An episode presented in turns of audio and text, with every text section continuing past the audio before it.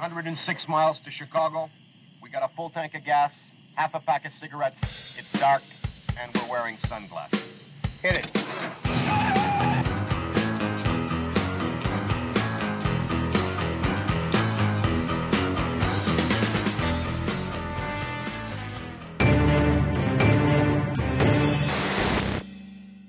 I'm Kyle Mann. And I'm Ethan Pterodactyl. This is a special edition of the Babylon Beetle News Desk, as we're preparing to celebrate the one year anniversary of two weeks to flatten the curve. You probably don't even remember this, but a year ago we all agreed to lock down, wear masks, and social distance for just two short weeks to slow the spread. And that's exactly what we did. And then life went back to normal, and the rest of 2020 was amazing. Now let's all take a minute to remember all the great things that happened in 2020. President Trump defeated opposing candidate Joe Biden in a landslide, riding on a strong economy and a content, happy populace. Critics panned little known documentary Tiger King, asking who has time to stay home all day and watch this garbage. The nation reported a bountiful surplus of toilet paper all year long with no shortages to speak of. Dr. Fauci honorably retired after a short two weeks in the spotlight, beloved by Americans on both sides of the aisle. Zoom went out of business as everyone agreed Zoom meetings are useless and terrible. Elon Musk is still living in California. Tenet broke all box office records. Gina Carano got a Mandalorian spinoff. People who still wear masks are seen as deranged conspiracy theorists. Depression is at an all time low. Teachers are teaching. Portland is peaceful. And everyone has a job. And of course, the aliens of distant planet Graxon 5 made contact with Earth's leaders, granting humanity access to the secrets of the universe. Most notably, that. Whoa! Okay, that was really strange. We don't know where that video came from, but uh, must have gotten our broadcast signals crossed with another station or dimension or something. Who knows? so that's it for our coverage of the one year anniversary of two weeks to flatten the curve. Just hang in there for another couple years. Sorry, weeks. And remember, we're all in this together. Hello, America. we have a big ask. We are asking you to stay in your homes for two weeks. Two weeks to flatten the curve. We don't want to overrun the hospitals. So stay home, save lives. Two weeks. We can do this. We can do this, okay? I don't think they're going to like this. I. Okay. All right. Hello again, America. Uh, we are going to ask you to extend the two weeks to 30 days. 30 days to slow the spread. We don't want to run out of ventilators. The models are, are, are terrifying. The models uh, have changed slightly. So, um, the, but the data and the models, um, they can change, they cannot change. They, uh, they're like, ah, you know, just, it's like testing. Um, that is what I'm here to talk to you about today, America. We are going to test people for the virus. I, I don't know. I don't know if we're going to test people every day because I mean, you could test and be cleared that you don't have it, and then you could go get it and then have it the next day. So, um, we want to test everybody on the hour every hour. I don't think that's like that. That's possible. I don't think it's feasibly possible. So, so yeah, this is so fun, isn't it? I mean, I mean, it's not fun. It's, um, we're all in this together. No, I get it. Some people don't have jobs right now. Um, I do. But for those that don't, this has got to be really hard. it's got to be so hard on you guys. I mean, the virus is here, and um, it's here. We're just gonna have to stay in our homes until there's a vaccine. I mean, really, that's just what we're looking at it. I mean, there's no real return to normal. now, the vaccine um, might be uh, rushed, and we we might not know long term effects. The vaccine could cause liver failure after 10 years of being injected with it. We we really don't know. I mean, we don't know. We also might not get a vaccine. So, I mean, some vaccines work, some vaccines don't work. And most viruses don't have a vaccine. So, I think now we're to tell people that kids could get it. Just, you know, to, to scare the hell out of everybody. The flu is more deadly to children. But we don't want you to, I mean, don't. Don't start don't start using your brain. So what this means is we are going to need a all mail-in ballot election in November. Can you stand in line at Costco? Yes. Can you stand in line to vote? No. It really is horrible that all of this has happened in an election year. It's just it's, it's unfortunate. I mean, this this could be a forever lockdown. It's just um, for you guys. I mean, I'm still still doing my thing, but for you guys, it, I'm so sorry over this.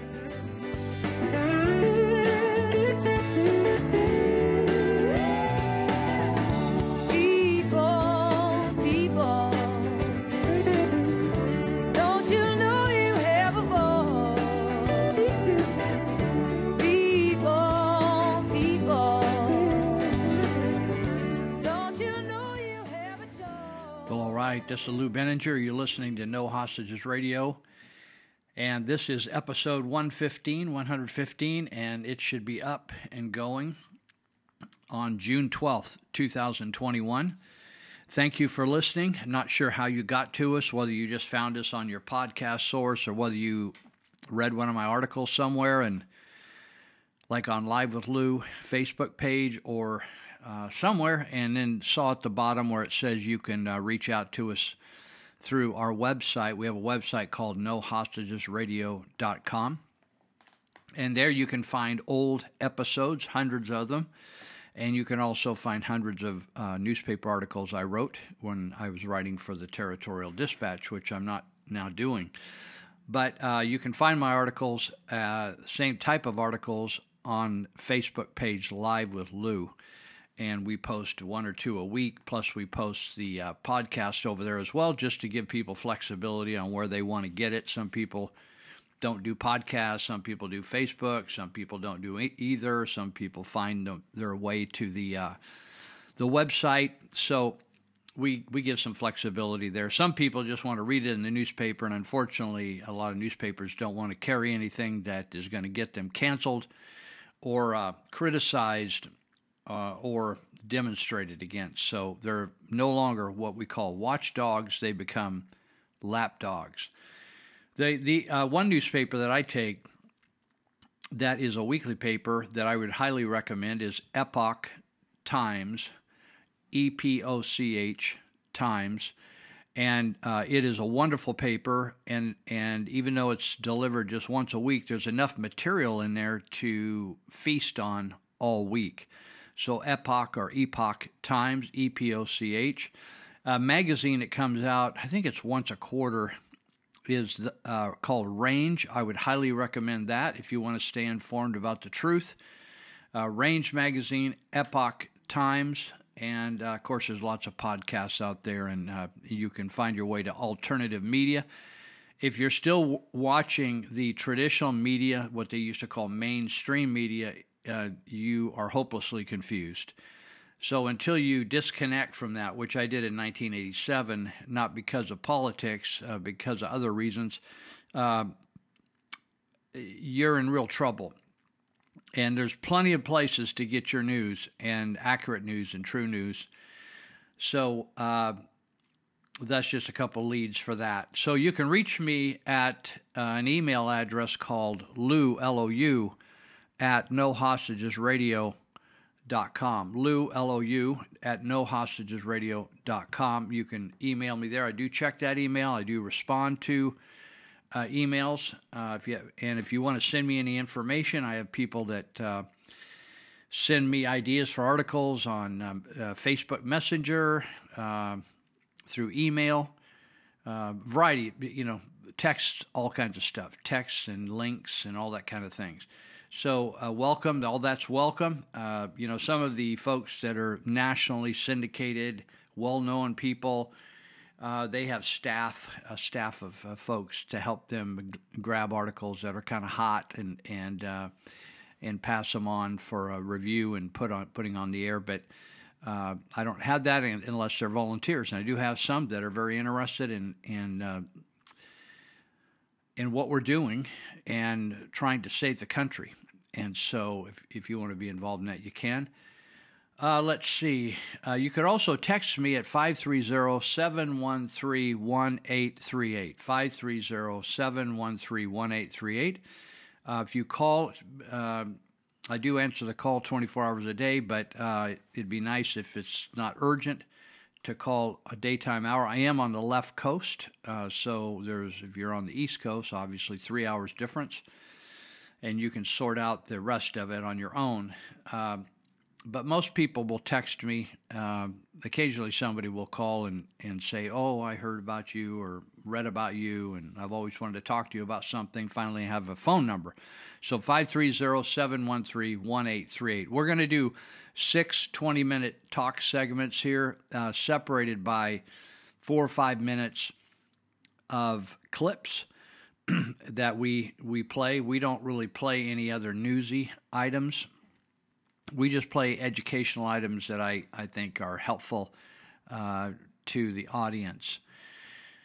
So I think that covers all the details. Oh, let me uh, let me talk about this. Let me get some uh, some dates, upcoming dates, because some of you may start to listen to this and you may get distracted, or somebody come into the house or the office and you have to stop, and then you might might not get back to us. So let me give you a couple of dates. We just finished the Free and Brave conference out at Glad Tidings. Uh, if you missed that or you've been hearing rumors about it, um, you can see it for yourself online at churchofgladtidings.com. And you can uh, check out each speaker separately so you're not tied into the whole conference just to catch one specific speaker.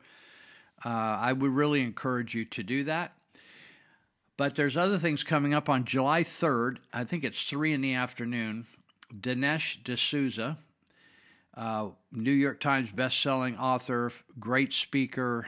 Um, he used to he kind of cut his teeth in the Reagan administration as a youngster, but now he's a, a spokesperson and advocate and and uh, a Christian man from India, and who lives here now. And he is coming out to speak for the second time uh, for a woman that's running for uh, John Garamendi's district, and that's I think it's District Three, and uh, so it includes Yuba Sutter counties and a lot of these small counties up here in the north area, not Butte County, but Glenn County and Lake County, and and uh, then over here in Yolo County, a little bit of Sacramento County, I think. And anyway, uh, Tamika Hamilton, she lives in Dixon. That's that's in Yolo counties in in the district, and she's a a married a woman that is uh, a mother and an Air Force uh, veteran that's still, I think, active, somewhat active in the Air Force. I don't know the different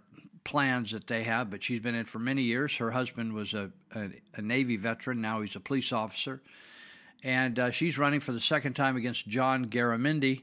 And this is a fundraiser, and, and you can go and sign up to uh, get a seat you can either get a VIP seat in a special VIP meeting ahead of the other meeting, the later meeting.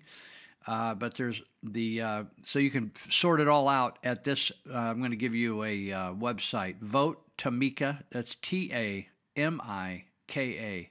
T A M I K A. Vote VoteTamika.org backslash events backslash and that will get you, it'll cut through all the stuff and get you right to the Dinesh D'Souza page. You just scroll down, it says purchase, click on purchase, and it'll pop up the options, and then you can go from there. So that's uh, 3 o'clock on, uh, on that afternoon, July 3rd.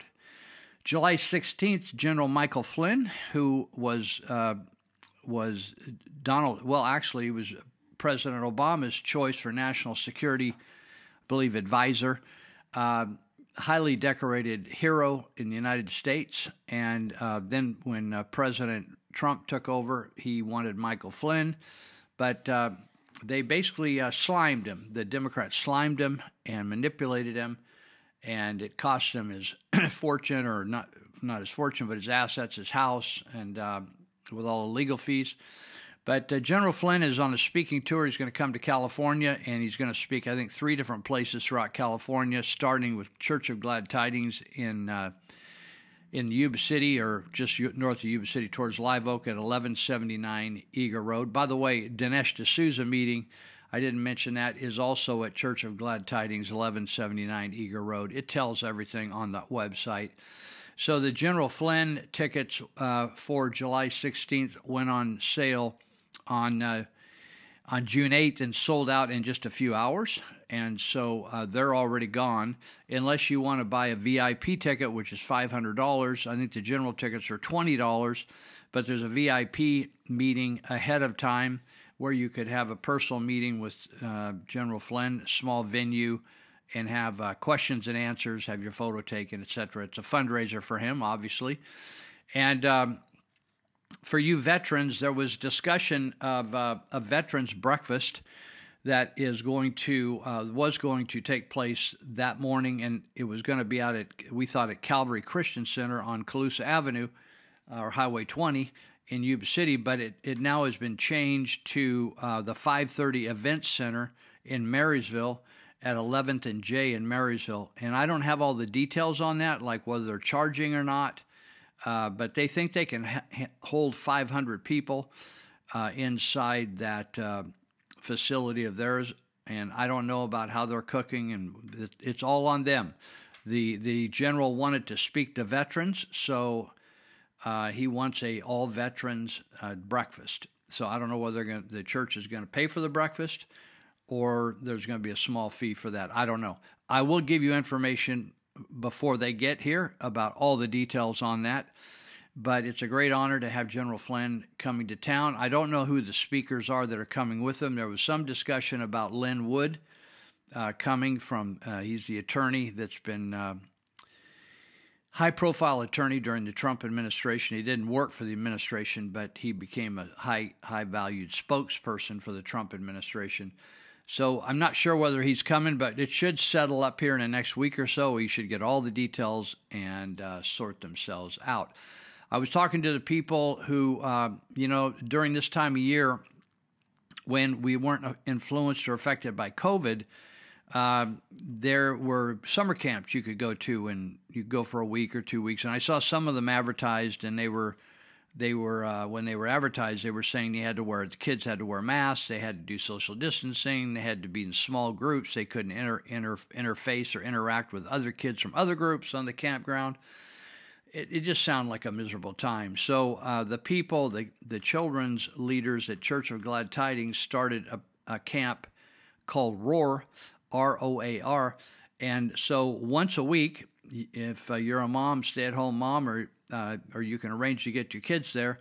You can get the whole morning off if you bring them, drop them by nine o'clock. They start at nine and they go to twelve thirty, and we snack them and feed them.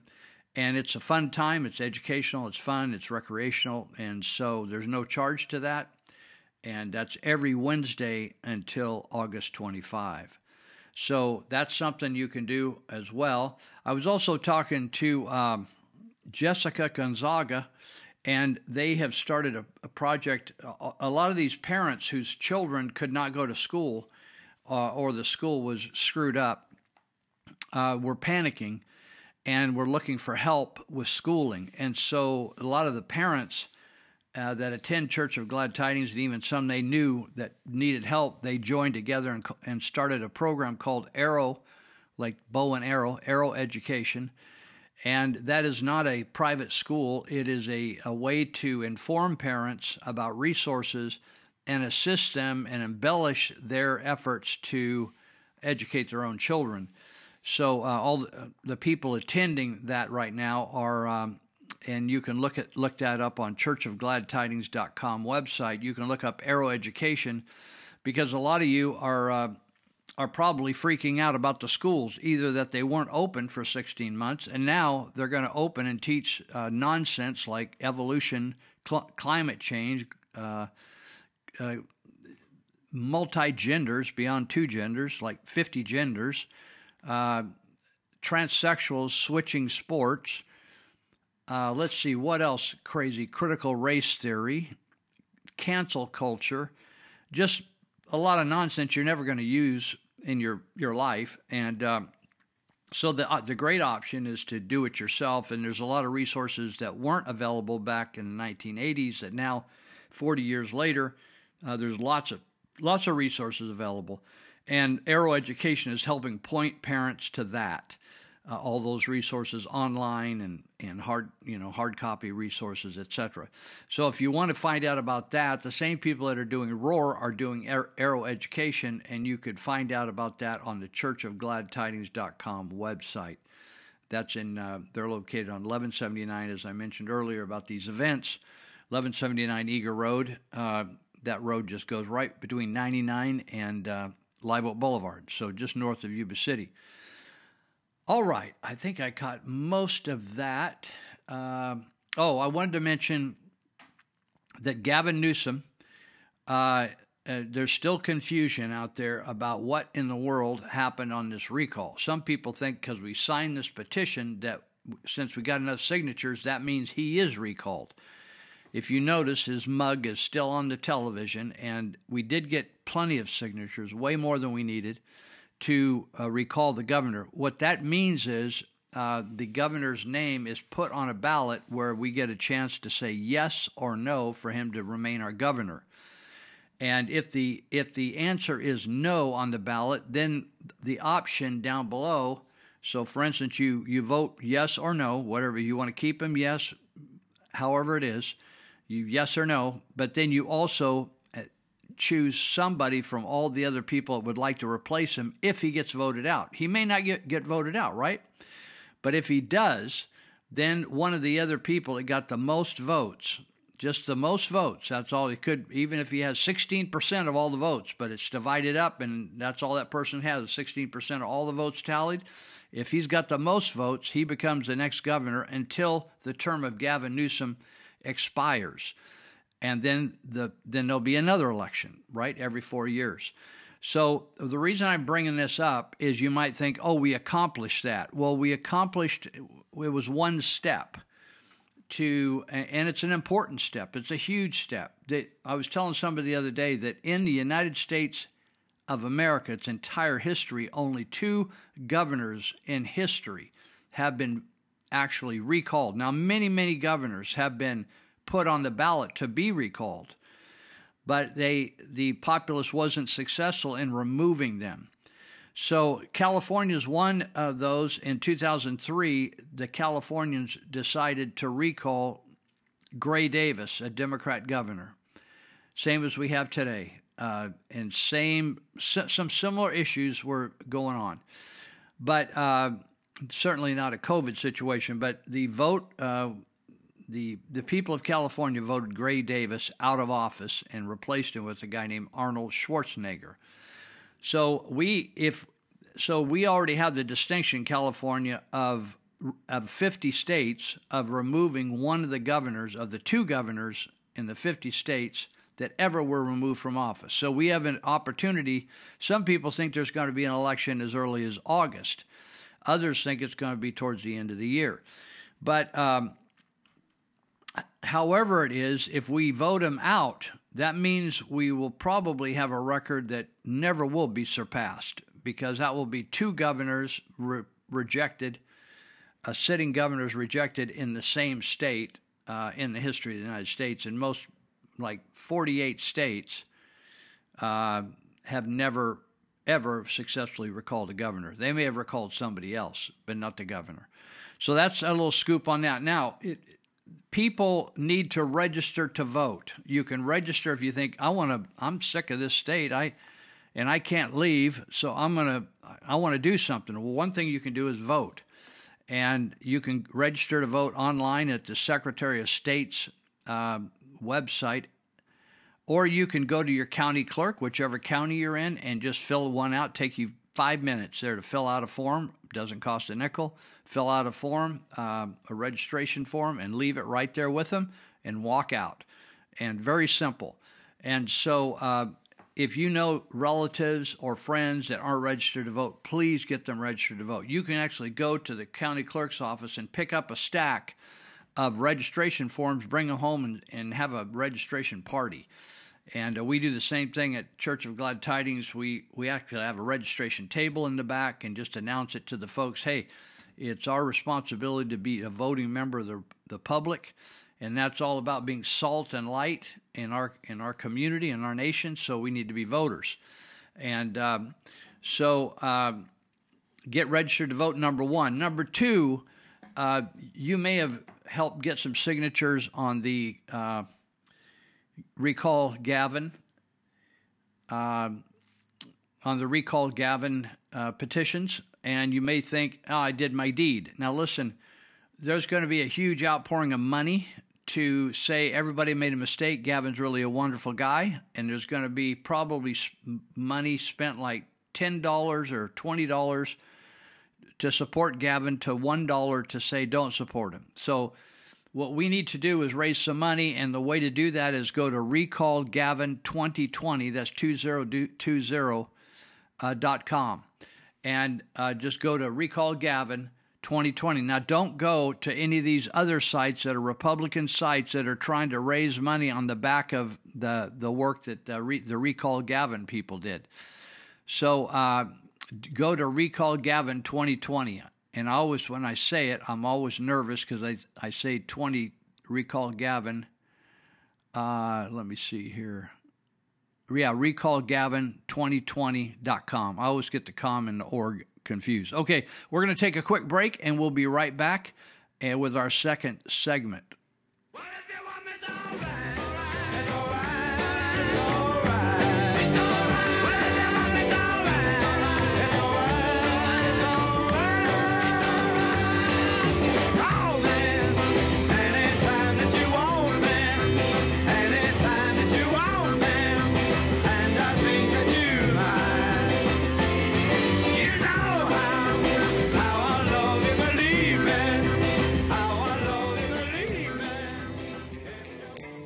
Lie to the government, they'll put you in prison. But when they lie to all of us, it's called being a politician. You think taking guns away will save our kids from the killings? But you're pro-choice, abortion kills way more children. If America's so terrible and racist, it probably isn't safe to encourage immigration. Just saying, all the contradictions are embarrassing.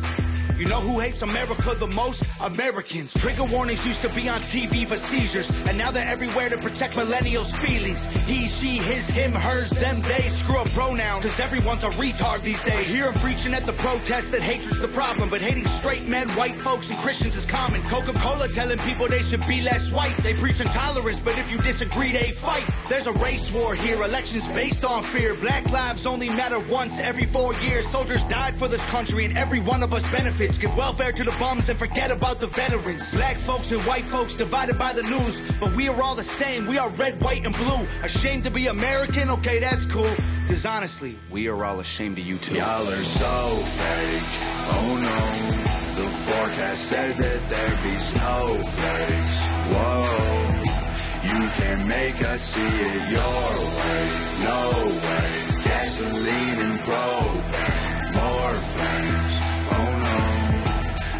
More snowflakes. They set us up to fail, that's what they built the system for. Put an ammunition shop across the street from a liquor store. Empowering women used to be different than this before. The role models got OnlyFans or dance on a stripper pole. Screw it, I ain't tripping, I don't mean to be mean. But if our children are the future, then our future is bleak. They take an Adderall to focus, hit McDonald's to eat. They're addicted to phones and they take Xanax to sleep. They blurred the lines dividing communism and democracy. In 2021, we paint the patriots as Nazis. The men playing women's sports get trophies for winning. Like, great, let's celebrate a man for beating some women. If you're black, your life matters, you're supposed to embrace it. If you're rich or you're smart, then you're probably Asian. If you're gay, then you're brave. All of that I'm okay with. But if you're white, the stereotype is you are a racist. Blaming capitalism like that's the reason things are tough. While you tweet from an iPhone and sip on a Starbucks, you're supporting what you stand against. You don't think you are, but a Percocet addict don't donate money to pharma. Damn, dog, we're all afraid to speak the truth. And the more afraid we get, the more we hate the ones who do. You're ashamed to be American? Okay, that's cool. Cause honestly, we are all ashamed of you too. Y'all are so fake. Oh no. The forecast said that there'd be snowflakes. Whoa. You can make us see it your way. No way. Gasoline and propane. Snowflakes. We can all get along, but there's no stopping. Ay, everybody's wrong, that's the real problem. Ay, they don't wanna hear it, but they still talking. Ay, soon enough, we running out of options. This ain't gonna end till it's in the coffin. Ay, we ain't gonna be friends till we try to squash it. Ay, I don't know how we can make amends or we drop it. Snowflakes melt when it's hot, kid. Y'all are so fake. Oh no. The forecast said that there'd be snowflakes. Whoa. You can make us see it your way. No way. Gasoline and propane. More flames. Oh no. No more snowflakes.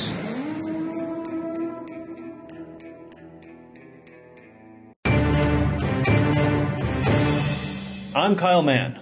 I'm Ethan Nicolle. This is the Babylon Bee News Desk. In inspiring news today, the Black Lives Matter organization has been nominated for the Nobel Peace Prize. Mostly. Uh, sorry, the Nobel Mostly Peace Prize. Their activism moved us all by bringing attention to issues of systemic injustice while remaining peaceful. Mostly. Mostly peaceful. They did this while not throwing bricks through windows, Mostly. burning down buildings, Mostly. and definitely not murdering dozens of people in violent protests for months on end throughout the entirety of 2020. Mostly. And we at the Babylon Bee want to take a moment to remember all the great things accomplished by BLM in this past year. They burned down systemic racism as though it were an Arby's.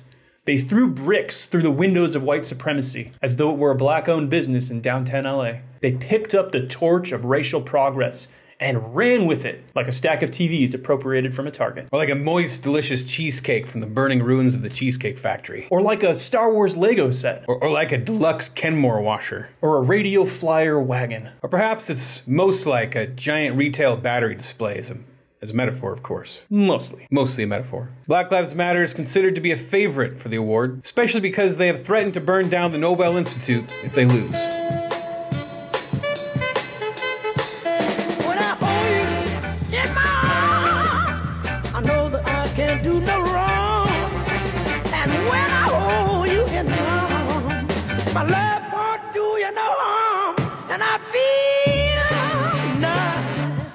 And spice. I feel nice, sugar and spice. So All right, well, we're, we're back for our second segment. Thanks for hanging with us. And uh, we were just finishing talking about donating towards Gavin uh, Gavin Newsom's recall. So even if you could donate five dollars, ten dollars, twenty dollars, twenty-five dollars, that's huge.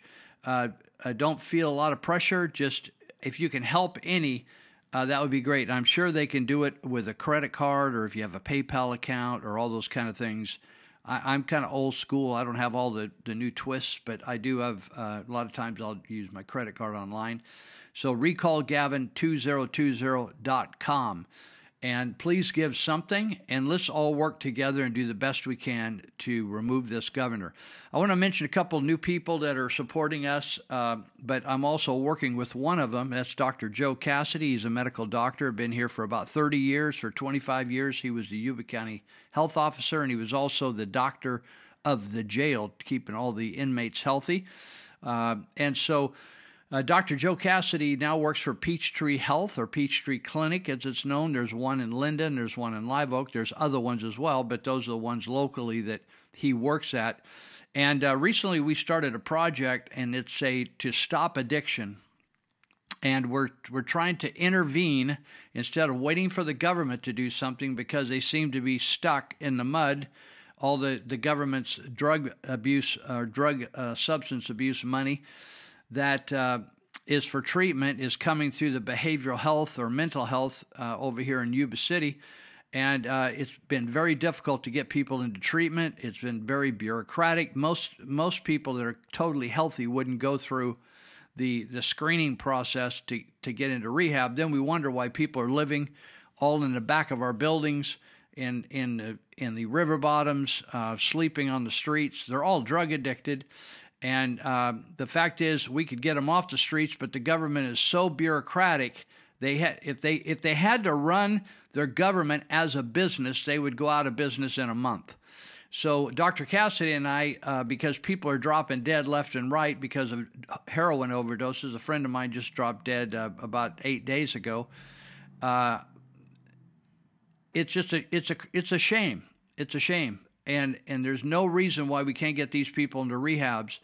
It's just people don't give a damn. That's where it's at. They just don't give a damn that work for government, and they know they're going to get paid the same whether they get somebody off the streets or not, and they're just not anxious about it. And I get I get calls seven days a week. I get calls at night, and I handle the calls. You don't see anybody in government doing that.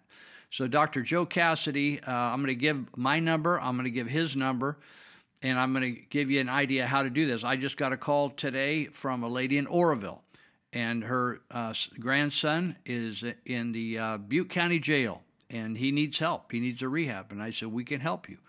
Just that simple. We do not need to go through all this bureaucratic crap that the government If you want to look at why there's so many people dying of heroin overdoses and fentanyl overdoses and methamphetamine do- overdoses and dying out in those river bottoms, you can point right to the government. They created the problem and they are making money off that problem. You think, oh, they, that's not true, Lou. They're they're uh, really, you know, they care about those people and they don't want them there either. No, they they're making money. The homeless issue, the homeless in it's now become an industry.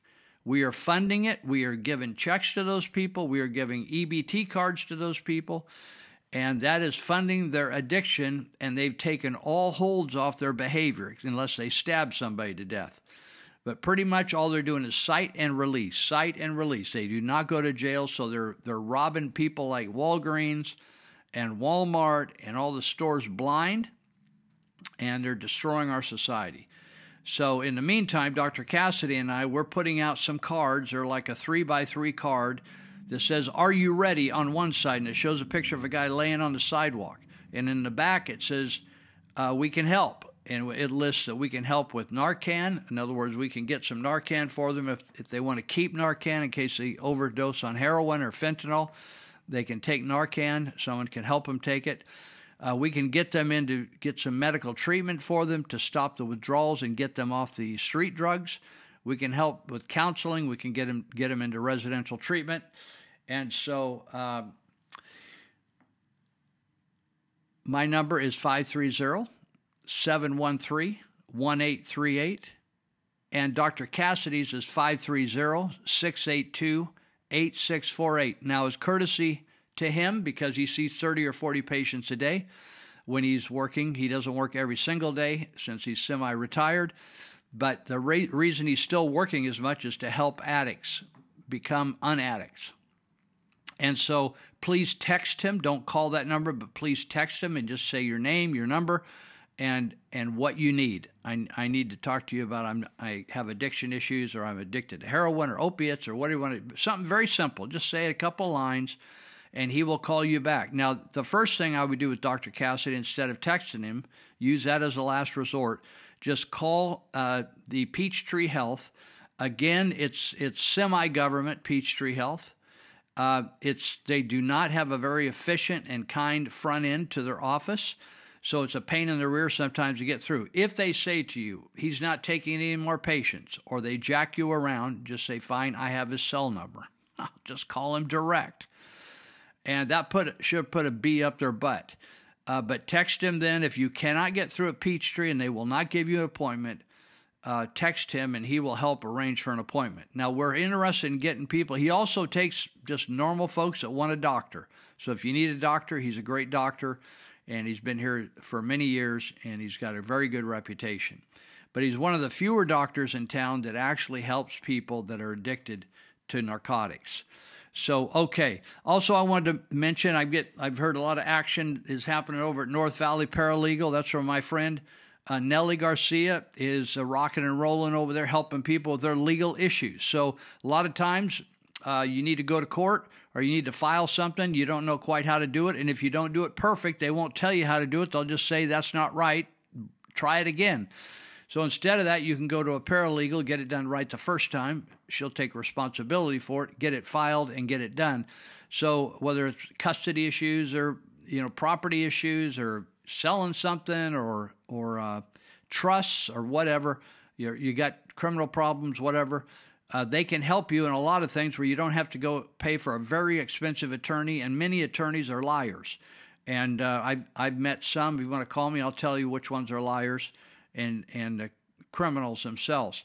So uh, Nellie is not, Yanelli is not, and so if you want to reach her, it's 751 Sutter Street in Yuba City. It's right at the levee, right on this, the line between Yuba and Sutter County.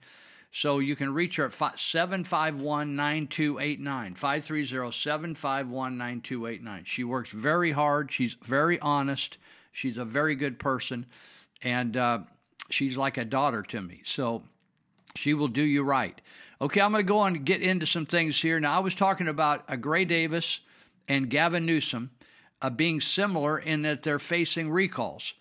And so I noticed this um, thing come over social media, and it was put out by Senator Melissa um, Melendez, and she's been a senator for quite a while from down in Southern California, and she is one of the few conservatives that are serving uh, in the uh, in the Senate chambers at this time, in in or in either chamber at this time, Assembly or Senate.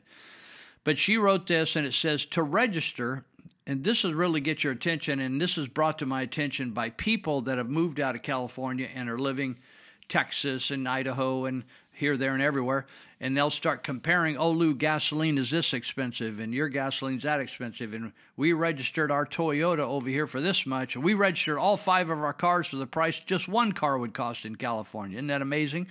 So they give me feedback. So M- Melissa Menin- Melendez said to register a 2021 Toyota 4Runner in Idaho is $32, not per year, for two years. In other words, $16 a year. You pay it up front for 32, but it carries you for two years. To register, she says the same exact vehicle in California is $627 for just one year. That means for the same vehicle in Idaho that costs you $32 for two years, it would cost you $1,254 for two years. You hear what I said? In California, it's $1,254 to register that person's 2021 Toyota 4Runner, where across the, the line in Idaho, it's just $32. Now, people, that's just highway robbery. That's that's if we if we're if you're mad at the mafia, you're mad at the wrong people because the the the people we've elected to office, those perverts down there, those liars, those cheats, those criminals, they're the ones ripping us off.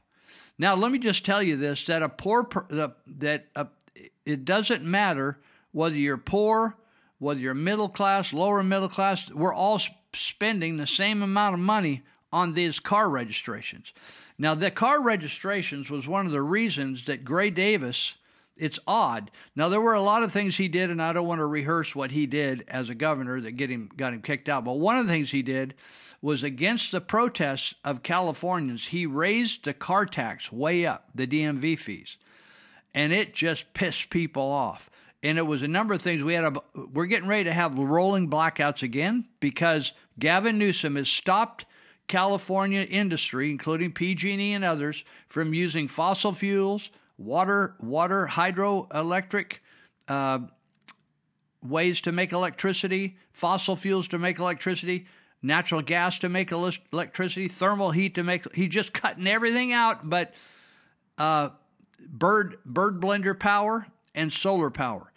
And that's the same type of craziness, stupidness, absolutely nonsensical, crazy. Uh, it, it's like a person that's on LSD's got more sense than Gavin Newsom. That's the same kind of nonsense that got Gray Davis kicked out of office. Now, you heard what I said. It's $32 for two years, or if you want to stay in California, it's $1,254 for two years. $1,254 versus $32 covers you for two years. Same vehicle. Now, here's another difference, though. You think, oh, well, the roads over in Idaho must be really horrible. The roads in Idaho, you know, they rank all these things in the country. They're fast, it's fascinating reading, actually. Roads in Idaho are ranked as the top three in the top three best in the country. That means sometimes it's third, sometimes it's second, sometimes it's number one. Roads in California are ranked second to worst in the country. That's like next to last, 49th, right? And the other thing is that Caltrans is so incompetent that our cost to to go out and and put out to bid a request for bid, what they call uh, it costs like several times as much as it would in another uh, in another state to repair our roads per mile.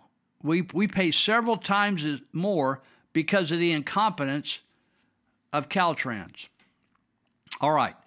I want to move on. We got about seven minutes left in this, and and even though we just passed uh, D-Day or June sixth, I, I still want to talk about uh, a, a, few guys and about the Normandy assault uh, because uh, I'm impressed. I, I, want to talk about real Americans. I guess that's the way I ought to say it. So, uh, when I was growing up and TV was starting, there were shows. A movie star, a guy was named Audie Murphy, and he was a small guy, and he was uh, usually in a cowboy uh, movie. And Audie Murphy's is the name. Kind of sounds like a cowboy, but um, but it turns out that Audie Murphy, before he was in movies, before he came to Hollywood, he was in World War II. And uh, Audie Murphy was the most decorated American combat soldier in World War II, receiving every military combat award for valor available from the United States Army, as well as the French and the Belgian awards for heroes, heroism. At the age of 19 years of age, at the age of 19, Audie Murphy received the Medal of Honor after single handedly holding off an entire company of German soldiers for an hour at the Colmar Pocket in France in January 1945, then leading a successful counterattack while, wo- while wounded and out of ammunition. After the war, Audie Murphy had a 21 year acting career. That's when I crossed his path. He played himself in the 1955 autobiographical To Hell and Back movie based on his 1949 memoirs of the same name, but most of his films were Western, as I mentioned earlier. The movie To Hell and Back was a critical and box office success. In fact, it was Universal's biggest hit until Jaws. Suffering from insomnia and recurring nightmares from what would today be described as post traumatic stress disorder, or we, we call it PTSD, he once said that he could sleep only with a loaded pistol under his pillow. Now, I want you to keep that in mind when you meet people that you knew in high school or in college, and then they went away to war, and then they came back, and you just think they're same old, same old. That nobody's same old, same old when they go away and go into armed conflict. In the last few years of his life, he was plagued by money problems, but refused offers to appear in alcohol and cigarette commercials because he did not want to set a bad example. Now that's amazing, right? Audie Murphy died in a plane crash in Virginia in 1971, shortly before his 46th birthday, and was interred with full military honors in Arlington National Cemetery. Now, I want to talk about two other guys that are brothers that I have a picture of that I just love these two guys. And uh, it says 76 years ago, today, brothers Ubert, Ubert Terrell, 100, he's 100 years of age, he's on the right, and L.C. Terrell, 98 years of age, were both involved in invading Normandy on D Day, one on the ground and the other by air. L.C. took out two enemy machine gun nests with hand grenades that day. He knew he could throw accurately because he spent a lot of time catching and throwing balls with a minor league baseball player. As a minor league baseball player, uh, uh, he'd known before the war, uh, or with baseball, baseball players that he uh, were personal friends with before the war. He successfully lobbed a grenade into the nest, but only after crawling up the beach on his belly. Ubert, who was fluent in Cajun French, Spanish, and Italian, carried out five covert missions to gather intelligence for D Day by parachuting into occupied France by night and meeting up with members of the French underground. Uh, that is in addition to him flying over Normandy to help deliver paratroopers onto the battlefield. Not bad, it says, for two country boys from Louisiana. So these guys were 198. The photo is classic, and I'm so proud to. I, obviously, these guys may not even be alive right now, but I'm so proud to just see their photo and just imagine what they did and what they went through that day. Now we just got a couple minutes left, so let me finish this. I I'd never seen a photo. I there's photos out there. They're not photos, but they're actually a schematic, and it shows the different divisions that attacked the various beaches. Now Normandy is an area of uh, of France, and so that goes right into the ocean. And then so we had Utah Beach that the Americans attacked, Omaha Beach the Americans attacked, uh, Gold Beach the Canadians attacked, uh, sorry, the British attacked. Canadians attacked Juno Beach, and the British attacked Sword Beach. So British took two beaches, U.S. took two beaches, and and the Canadians took one beach. And and so 77 years ago today, today which is a, a few few days ago, 156,000 American, British, and Canadian forces landed on five beaches along a 50 mile stretch of the heavily fortified coast of France's Normandy region. The, the, the Germans had taken over. The Battle of Normandy, which lasted from June 1944 to August 1944, re- resulted in 226,000 Allied deaths. Didn't count the Germans, just said those are Allies, almost a quarter of a million. Many others were listed as wounded or missing. The battle resulted in the Allied liberation of Western Europe uh, from Nazi Germany's control was considered a turning point in World War II. God bless all those people. I just every time I every year year that we get to talk about it, I love talking about it and love telling you about it that never got taught in school because they're communists and are running our schools. And and they don't want to uh, they're, the the history is all revisionist. That means they've changed it to fool you, to lie, and to cheat. It's like somebody stopping by my house where I'm, I'm near Highway 20 in downtown Marysville and saying, Hey, how do you get over here? And I steer them the wrong way on purpose, right? I'm a liar and a fraud if I do that. So uh, I'll, I'll, be right back. I'm gonna we're gonna take a break here in just a minute. So uh, hang tight, and we're gonna play some clips for you.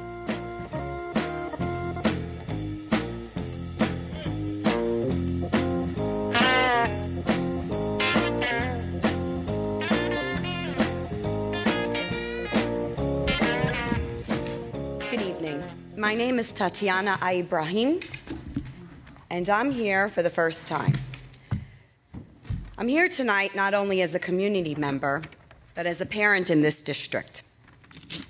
Recently, you sent out a survey wanting to know why parents were not voting yes for this budget. So, my, my situation, my vote for no is a little different. I think the Board of Education and those sitting on the panels are thieves. I think they're liars and have committed treason against our children. My message to this district and the members of the Board of Ed stop indoctrinating our children. Stop teaching our children to hate the police. Stop teaching our children that if they don't agree with the LGBT community, that they're homophobic. You have no idea each child's life. You don't know what their family lifestyle consists of. You don't know the makeup of their, of, their life. You have children like mine who is Muslim and I'm Christian. And everyone would think they would never believe that of her, right? Because the way she looks, or according to Miss Cyrus, she's too pasty white. Ma'am, ma'am, excuse me. I'm up, up here.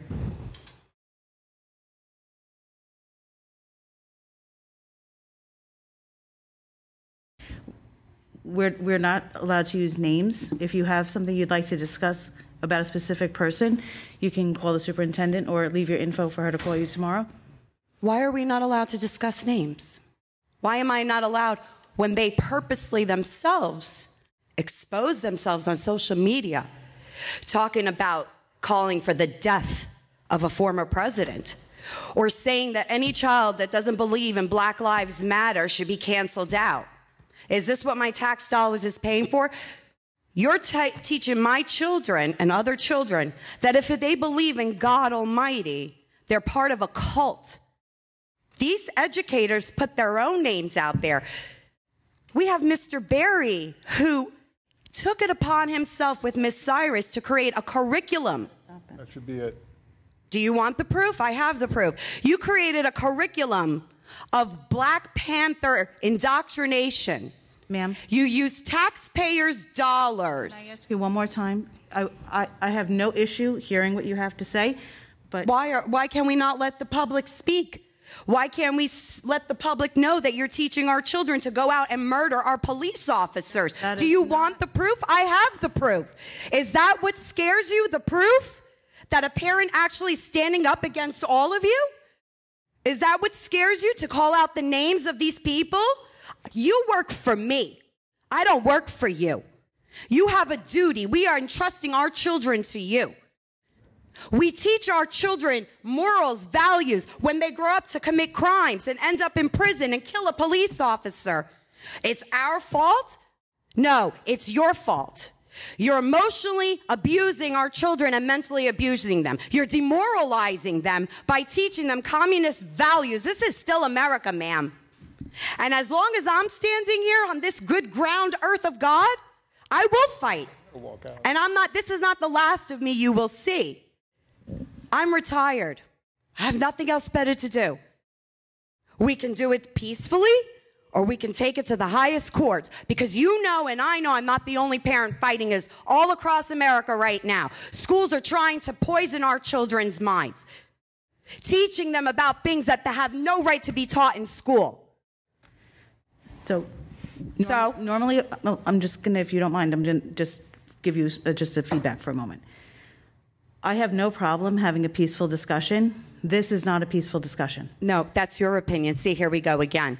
This is peaceful. To me, this is peaceful. Well, I'm not burning, looting, and murdering. This is peaceful. I did not accuse you of that, but I would don't have a problem having a conversation with you, a peaceful conversation, which is this is not. 695 per child in the middle school to buy a curriculum from readtome.org that wasn't even approved by the, by the Board of Ed.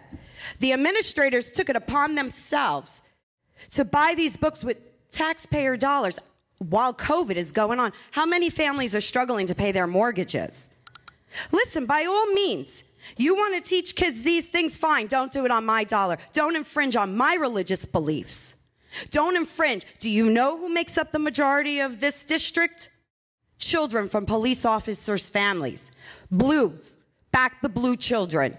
Do you know what these children feel like when they come home? Have you spoken to them? No. You're silencing them. This whole cancel culture.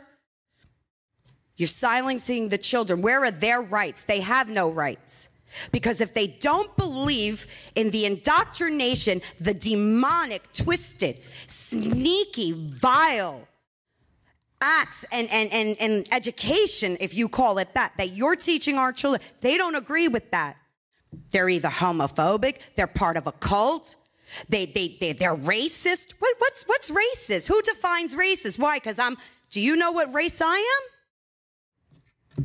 Do you? You don't. You don't even have a, an idea. I could be black. I could be white. I could be Asian. You don't know. Who are you to determine that?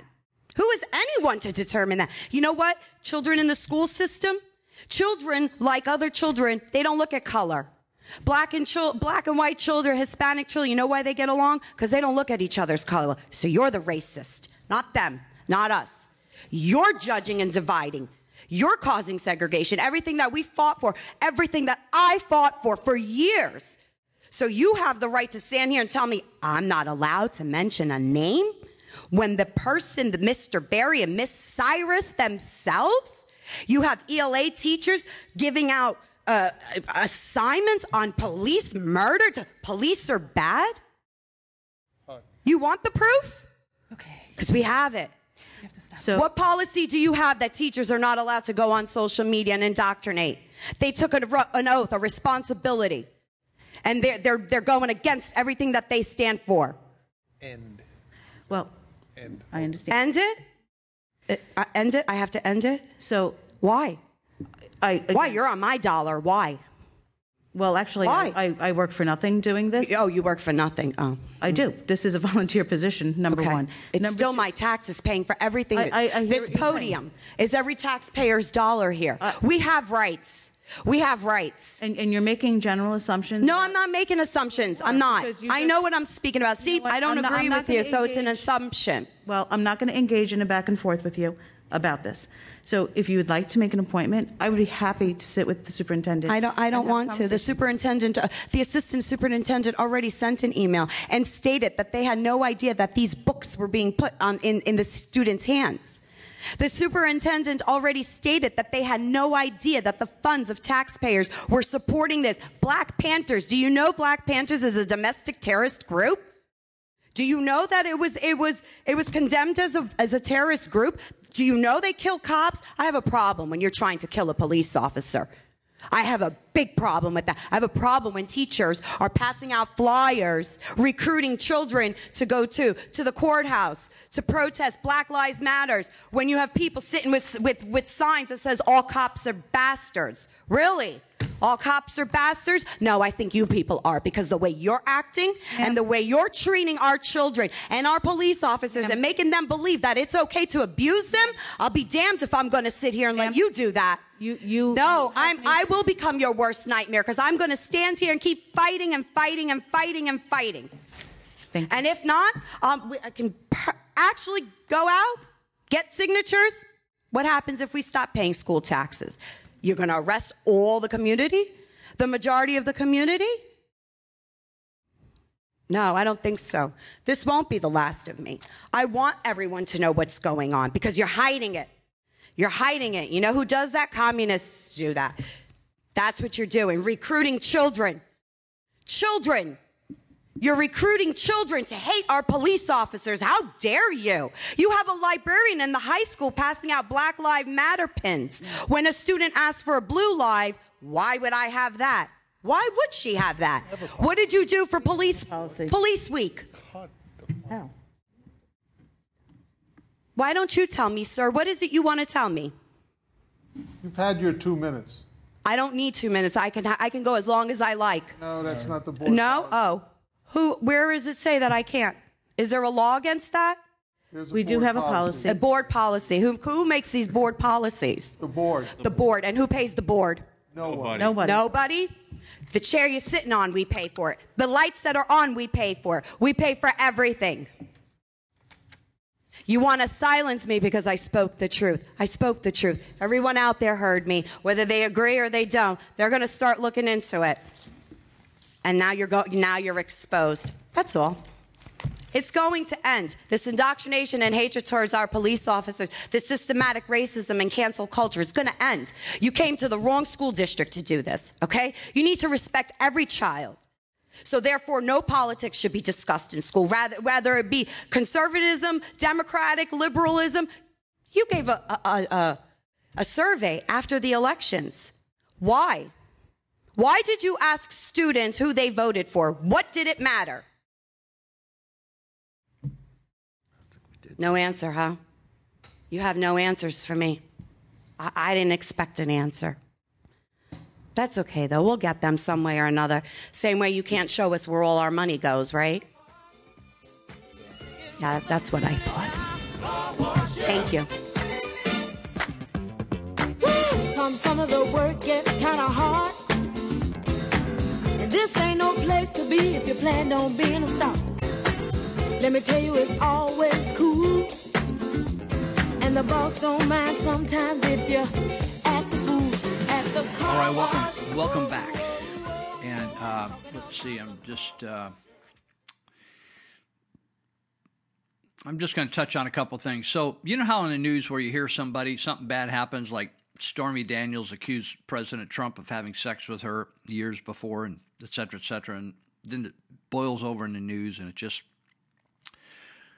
he's a dirty dog, and Stormy Daniels, she's a, a, a porn star, right? And uh, so then you don't hear much about it anymore.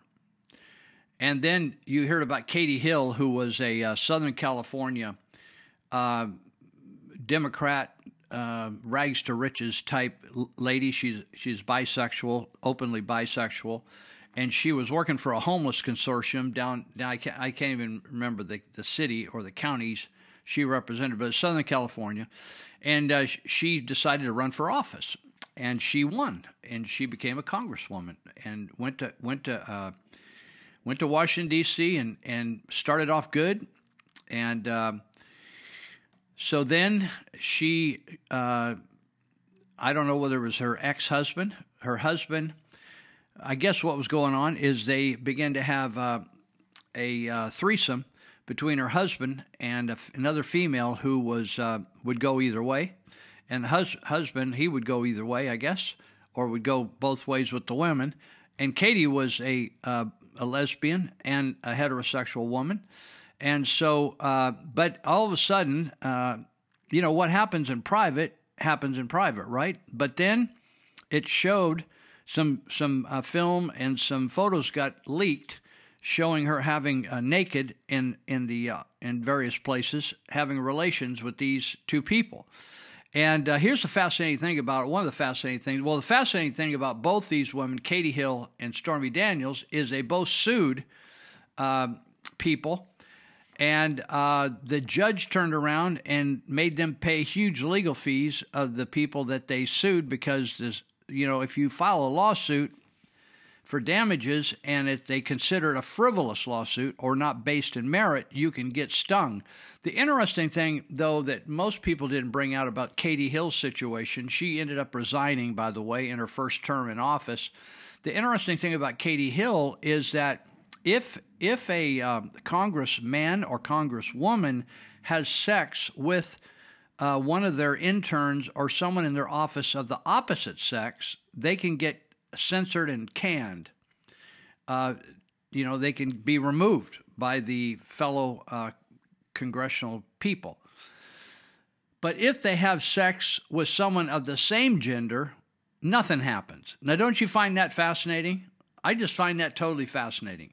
So, the Los Angeles Times on Katie Hill reported that a judge in LA County Superior Court ordered Hill to pay roughly $220,000 in legal fees, which included $105,000 to the Daily Mail's parent company. In other words, not all in fees, but but some of it went to the Daily Mail, which is a newspaper company that published some of these photos.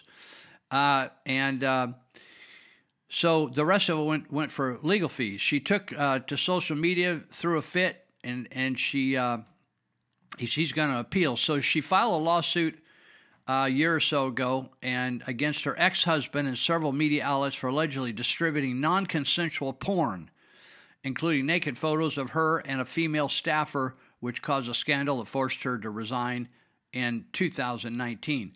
The bottom line is that uh, she did not prevail, and the judge turned around and ordered her to pay the people that she attacked. In other words, it was a free speech. Uh, that was her behavior, and as a public figure, they had a right to uh, write about it, talk about it, and publish those photos. They were they didn't steal the photos; they were presented to them. The second person is Stormy Daniels, another interesting case. Uh, she was ordered to pay President Trump two hundred nineteen thousand dollars and his legal fees. She didn't pay 100% of his legal fees. It turned out to be about uh, three quarters of his total legal bill, plus an additional $1,000 in sanctions to punish Stormy Daniels for having filed a meritless lawsuit against the president. Now, when they were when she was filing that and she was telling the media about it, you didn't it didn't sound so meritless to you, did it?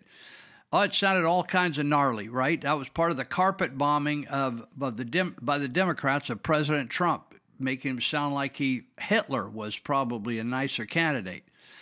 So the court order, along with the court's prior order dismissing Stormy Daniels' defamation case against the president, together constitute a total victory for the president. Uh, this uh, uh, Charles Harder, he's the president's legal counsel, said that's a total victory for the president and a total defeat for Stormy Daniels in the case. Now, uh, anyhow, what this shows is two things that anybody can. By the way, the, uh, Stormy Daniels' attorney was a guy named Michael Avenatti, who ended up he ended up going to jail for illegal activity and but he was the one who claimed that he was actually going to end up in a political position and he was going to take tear down or take down the president. All kinds of people were going to take down the president right? And yeah they did uh, through illegal voting but they never did it uh, legitimately. So she she had said she had a, a one night affair with trump in 2006 she sued him earlier uh, seeking to break a non-disclosure agreement she signed days before the 2016 election, et cetera, et cetera, et cetera, and supposedly got $100,000 in hush money, et cetera. So the, the bottom line is when she got into court and all the, the facts came out, uh, the court rejected, uh, said the court agrees with Mr. Trump's argument because the tweet in question, he had sent out a tweet about, he says, uh, she uh, says a sketch, they, they made a sketch of the guy uh, supposedly that had relations with her a sketch years later about a non existent man, a total con job playing the fake news media for fools, but they know it. And uh, so she on that on that tweet she sued him, and she and the court agreed with Trump's argument because the tweet in question constitutes rhetorical hyperbole normally associated with politics and public di- discourse. So there is some opportunities for free speech. Now I wanted to mention. Um, there's a meltdown happening in our public school system, and I'm thrilled. I'm thrilled about it. I'm, I'm thrilled about what happened with COVID. I feel horrible about what happened with the kids. I feel it's criminal that people like Dr. Luu, who is our health officer here in Yuba Sutter County, should be held morally and criminally uh, liable for what happened to, to force these kids out of school. Some of these kids took their lives. In fact, if you look at Live with Lou uh, Facebook site, I wrote my latest article is about uh, people like Fauci, uh, Birx, uh, and all these health officers and these politicians that enforce these uh, unlawful and un- inhuman mandates should be held accountable, go to jail, or be terminated. And so um, I wrote an article about that. The interesting thing is, when I started talking about this, nobody was talking about it. It's not that I'm s- smarter than anybody else; just nobody was. T- I'm just saying nobody was talking about it. And the fact is, these people have done horrible things, and many of our children have have uh, quit school. They don't. They're not interested in school anymore. They dropped out. They got Fs. They were getting Bs, and they got Fs. Some of them have taken their own lives. I wrote about three of them that that took their own life, uh, and um, in in my uh, put it on my Facebook site. So, uh, so what's happened is the the uh, unions that are communist led. I'm not saying every teacher's a, a communist. Hear me out. The teachers' union leaders are not interested in children. They're interested in in changing this country to be a communist socialist country. That's just the way it is. If you don't if you don't agree with me, it's fine. It doesn't hurt my feelings. You just don't know what you're talking about. So. Uh, so what you're seeing in the, each school, like we've had three key superintendents resign in the last few months, and none of them were at the end of their career or worn out. And that's uh, Superintendent Cena with uh, Marysville, uh, and then the Yuba City Superintendent Osumi, I think her name is, and then I don't know the name of the Colusa uh, Unified School District Superintendent. They all just got out, and the reason is it's impossible job and the unions have been given the control over the school systems in California. People get elected as board members or trustees, but it doesn't really make any difference. They do not choose the curriculum. The curriculum's handed to them by the union through the California State Board of Education, and it's all state run. And uh, if Trump could have got in there for maybe four four more years, we may have broken the back of the teachers union but that's what needs to happen. So what's happened now is the teachers union refused to go back to school because of the common cold. They just played that. They got paid all year, and they didn't do jack diddly. The kid, if if if people were paid in the teachers teaching system like you're paid when you you go to a restaurant and get a bad meal, uh, or you go and and your car gets fixed and they didn't really fix it, and uh, so you get your money back or you get a refund or somebody paints your house and the paint falls off you know all these other professions if people don't do the job, you don't have to pay. And and when they teach your kids, they don't do the job and they still get paid.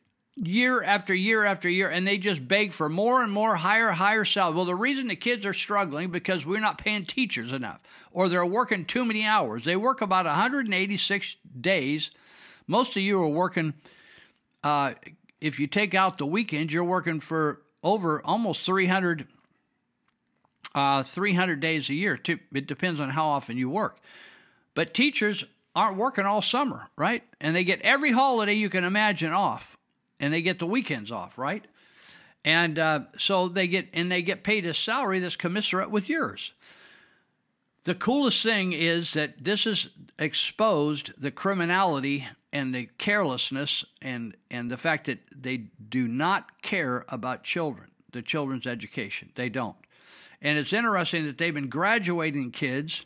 They wouldn't. Some of these schools wouldn't allow them down in Wheatland. They would not allow some of these kids uh, to walk. These eighth graders to walk on the stage and receive a diploma, but they are going to pass them on to the freshman freshman year of high school. Now you tell me what what how that makes any sense.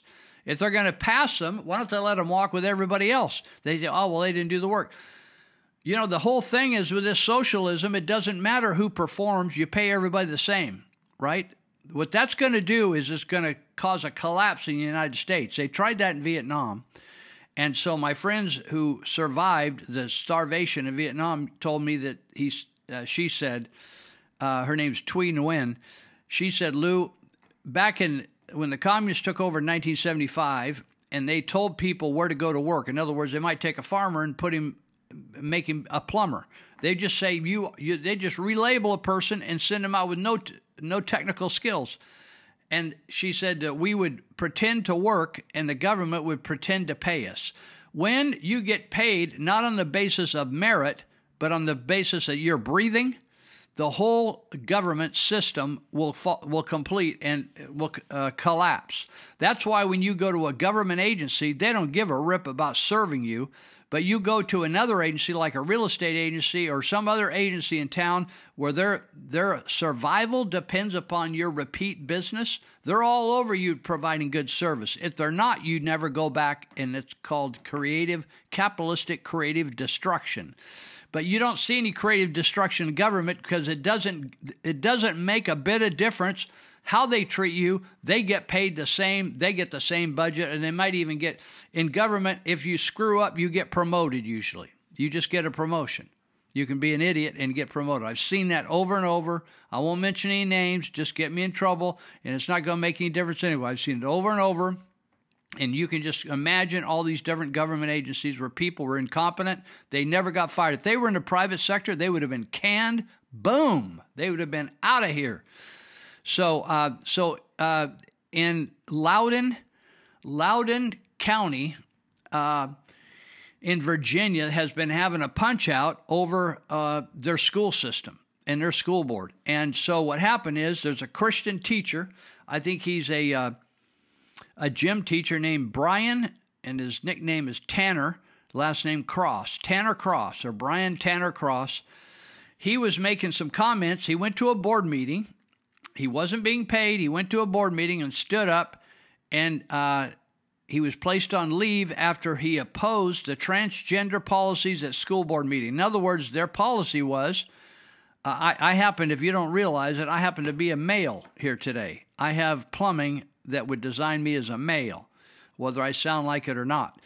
And so uh, he refused to call a boy a girl, even if the boy said, I'm a girl, right? Like I can claim uh, Lou Binninger, like my background, my my heritage, some of my heritage, German. I don't, I never really checked into the rest of my heritage, but I can't identify. You know, some people say, well, you know, I'm going to identify as a black person or a or a Hispanic person or something. So the board was now telling these teachers that if Lou Binninger wants to say he's a girl, then you got to tell refer to him as she. He said, "I'm not going to do that." And so they suspended him, but the court when he took it to court, they issued a tr- temporary injunction on Tuesday ordering the board, the board of Super, board of uh, school, the school board, to immediately reinstate gym teacher Tanner Cross uh, because after he cited science, he cited science and Christianity when opposing a draft policy that was requiring teachers to agree with children's claim that they are members of the opposite sex. And uh, his comment was I love all my students, but I will never lie to them regardless of the consequences. In part, uh, Cross said, in part at a Loudoun L O U D O U N school board meeting in May. So they put the kibosh on him. They, they thought, you, you know, if you think it's hard, usually I just figure it's hard to get rid of any uh, public school teacher. But if you're a Christian or you stand up against these liberal policies, you'll get your butt canned. So, uh, anyway, they basically said he, he was speaking as a free citizen and he had a right to speak his mind, and didn't matter whether he taught in the school or not. And uh, so they said, you need to reinstate him and pay him his back pay. Loudoun County Public Schools is currently at the center of an ongoing uh, feud involving critical race theory. Now, that is a lie from the pit of hell, critical race theory. It, I'm telling you, it is lie from the pit of hell. There, this country should be applauded for turning around the evil of racism that was brought to this country. We did not create racism here. That was brought to this country. Africans were enslaving Africans. Arabs were enslaving Africans, and they were the beginning slave traders. The the uh, the Arab Muslims were the beginning slave traders that were moving people around the world out of Africa, and they were capturing them like animals. We did not create slavery.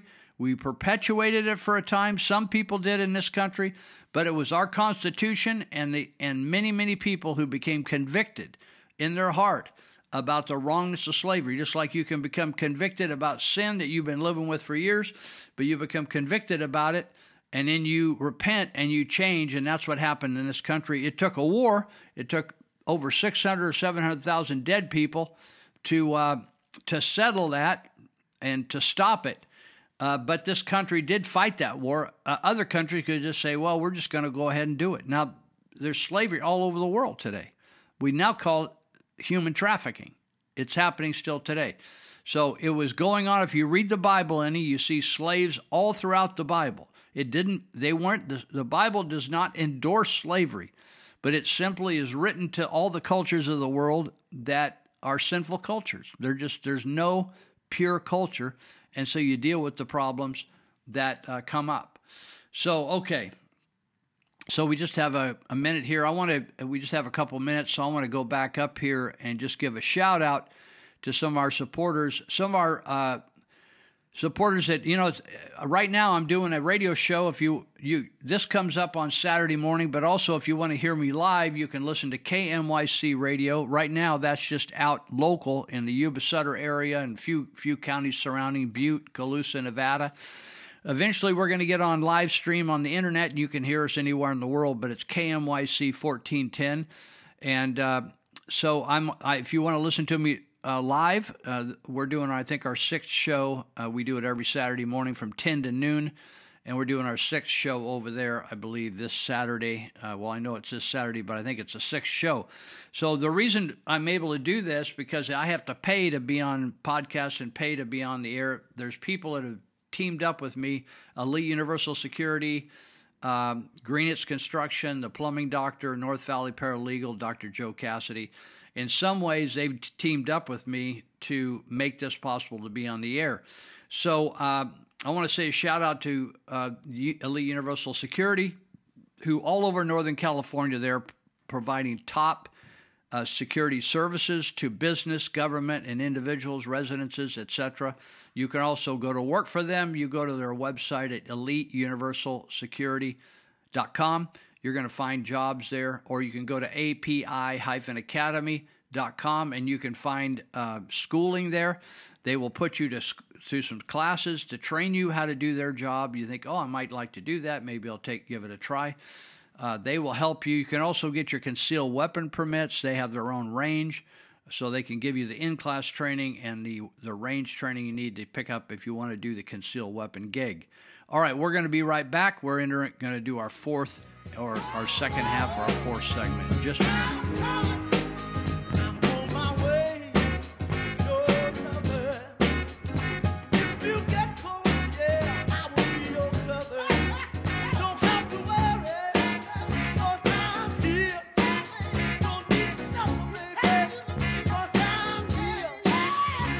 Now, Dr. Fauci told me that I would need 10,000 hospital beds on my worst day. On our very worst day, we had 600 people in the hospital.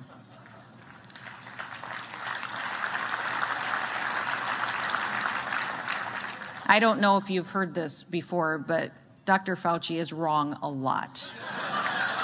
A lot.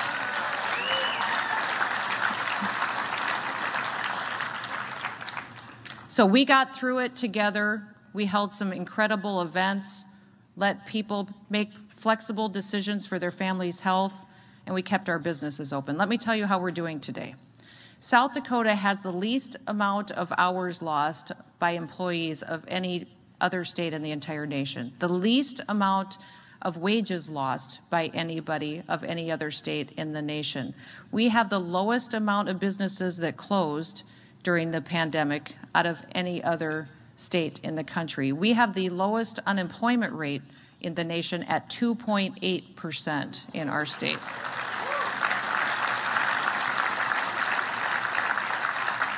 In fact, when President Trump offered those elevated unemployment benefits, I said to the president, Thank you for the flexibility, but we don't want it. People in South Dakota, they want to work.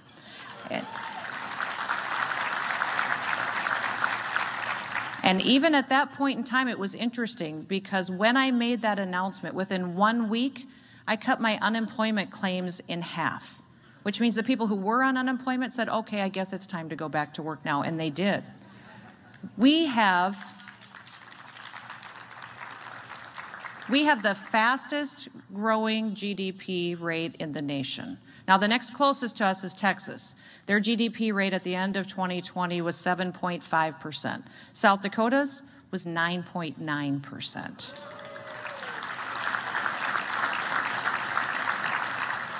We have thousands of people moving to our state, hundreds and hundreds of businesses coming into South Dakota. I could triple the size of my economic development department right now, and I couldn't answer the phone for all the businesses that want to move to our state. Uh, we have historic revenues coming in. Now, I don't have an income tax in South Dakota, I don't have a corporate or personal income tax, no personal property tax. What funds state government is a four and a half cent sales tax. That's the taxes that we have. And my legislature this year, the big battles were over what to do with the hundreds and hundreds and hundreds of millions of dollars that they didn't anticipate that they were going to have because everybody who wanted a little bit of freedom in 2020, they came to South Dakota and they spent time in our state and thousands of them stayed, moved their families, put their kids in classrooms, and recognized how much they appreciated a government that respected them. My husband, there's two things on this earth that make him happy a clean house and sex. Oh, lucky me.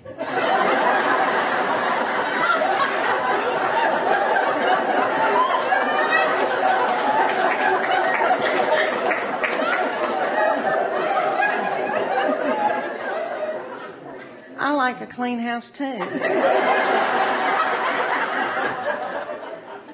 but I'm too fun to clean. I want somebody else to do it, you know? So to make my husband happy, I got to where I would just pour bleach in certain parts of the house. and so when he came home, he'd smell it and think that I had been cleaning. It worked for a little while, and then he caught on to me. And he said, If you'll have sex with me twice a week, I'll get you a maid. No. And then, uh,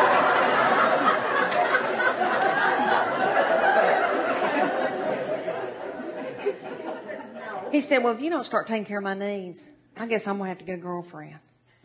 I said, Oh, dear Lord, say it's not so.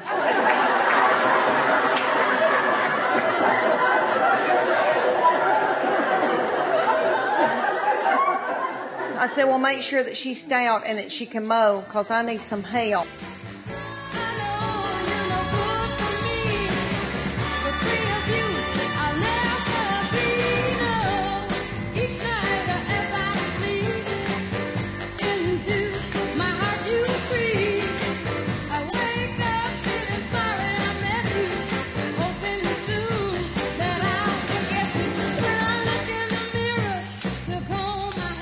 Okay, thank you very much. I wanted to also give a shout out to Dave Greenetz with Greenetz Construction. Dave has been such a great friend, he and his wife, for four over 40 years. And uh, we've worked on so many projects together and uh, lived together as in a commune in the early days of our, uh, our lives together as young Christians.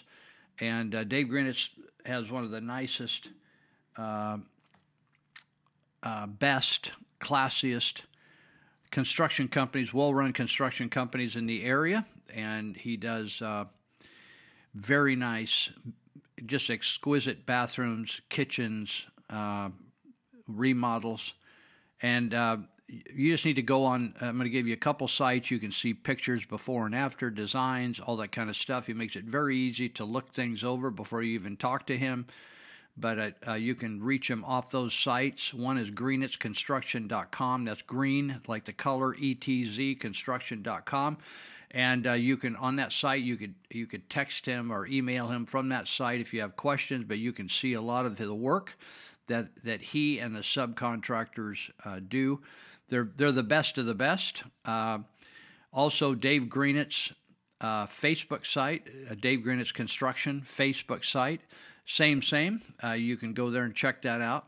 Uh, just another platform. Uh, if you uh, just want to dial him up, usually when I dial Dave, I'll get him on the phone. He answers the phone, or I'll get him on the message, and he said, I'll call you right back. And he does call me right back. 530 682 9602. He also is great on decks. Uh, he can do anything, but uh, that's what he specializes in decks, front doors, just, you know, tricking your house out, making it special. Uh, for years, they put in whole house fans. I don't know. We're getting ready to get hot here. Whole house fans will cut down your PG&E bill. You know the PG&E rates, uh, the utility rates charged by PG&E because of the ridiculous regulations in the state of California are like twice what they are in other states. And uh, it's just sad because PG&E, when I grew up, was a classic one of the classy California companies, and the rates were very reasonable. And that was true of Cal Water, which is now ridiculous in the city of Marysville as well. Another old friend of mine is the plumbing doctor, uh, Ted Holmes. I just called Ted the other day. He was helping me on doing some repairs out at the Church of Glad Tidings. We were doing all these volunteer repairs, but also a guy called me. I don't know whether I met this guy in juvenile hall or jail, but he he'd lost his job. He was working on a trust company, and I referred him to Ted. He put him to work right away. Boom! He just went right from the trust company to working in one of Ted's businesses. Uh, I don't think it was a plumbing doctor. It could have been left, lift off flooring, and uh, it's pretty cool. Uh, you know, just good people out there, and uh, so you, if you have a plumbing need, you can call uh, Ted at the plumbing doctor at 530 671 9111. These are all family owned businesses. You know, Elite Universal Securities, owned by a, a retired disabled vet, uh, Monty Hecker. Started it from scratch and uh, made a wonderful business and hires lots of people.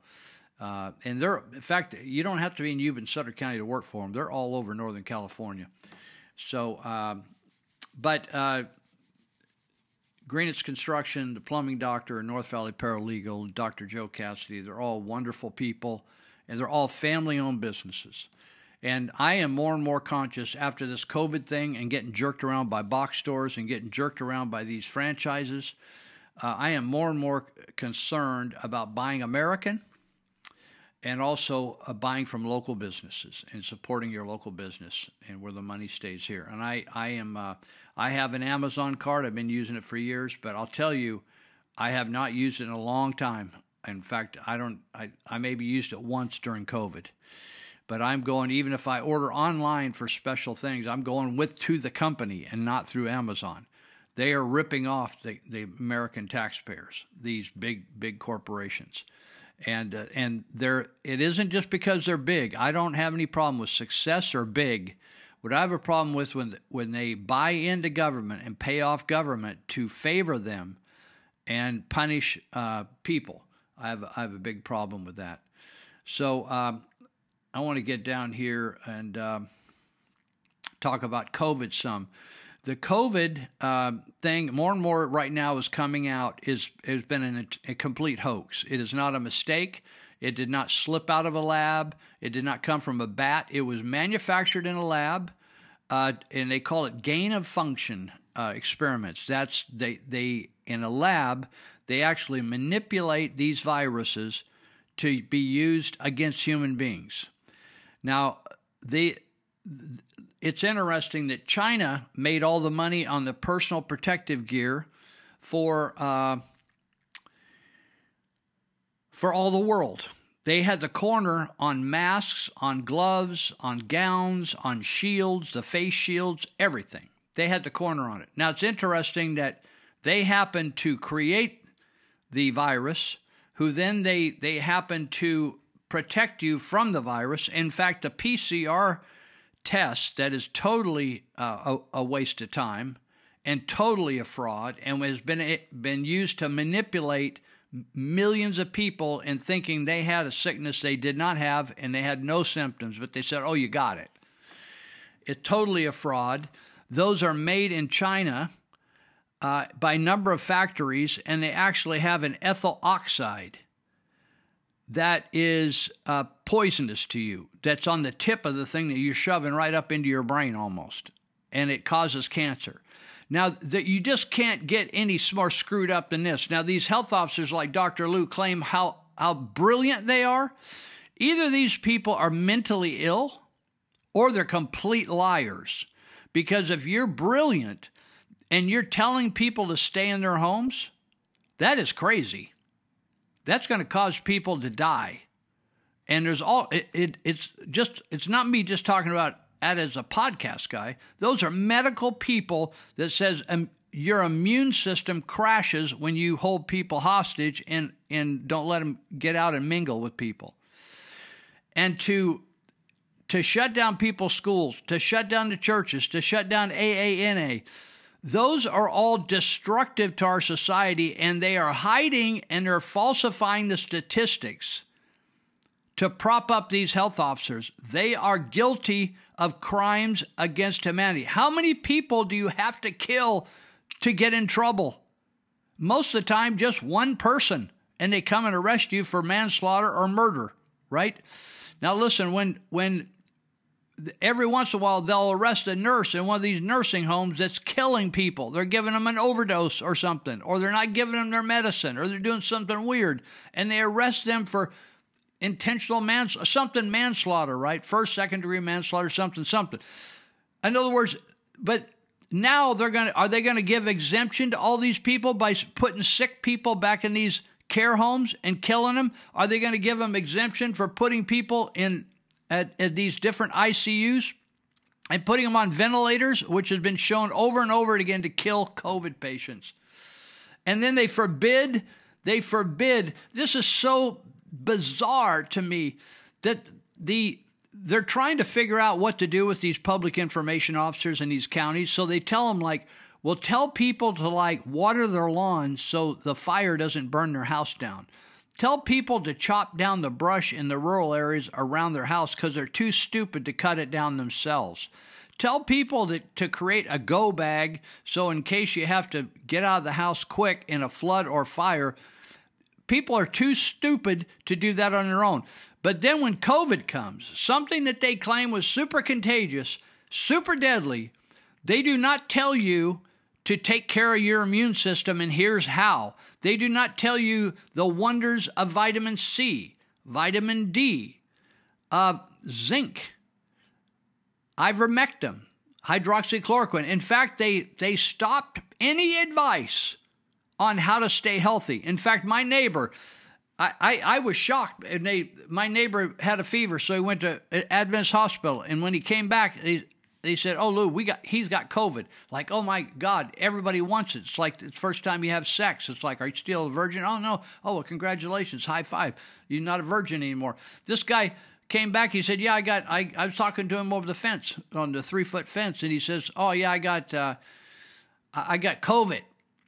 And I said, "Well, what'd they do? Give you some medicine?" "No, no medicine. No medicine. I thought it was dangerous. I thought it was super deadly. I thought it was super contagious." No medicine. I said, what, what are you supposed to do? Stay in my room. Stay in his room. That's like being in a prison cell. The most crazy thing I ever heard that they told me down here at the hospital system. They did this over and over again. They tell families, uh, uh, the wife of the house with three or four kids, you can't leave your house. You can't leave your property line. That is super destructive to people's health. It's the craziest thing I've ever heard of and doctors knew it. And you know something? It's just like the, the, we're so critical of Germans and the Christian Germans who who saw cattle car after cattle car, hundreds of cattle car moving millions of Jews to to be gassed, and they did nothing.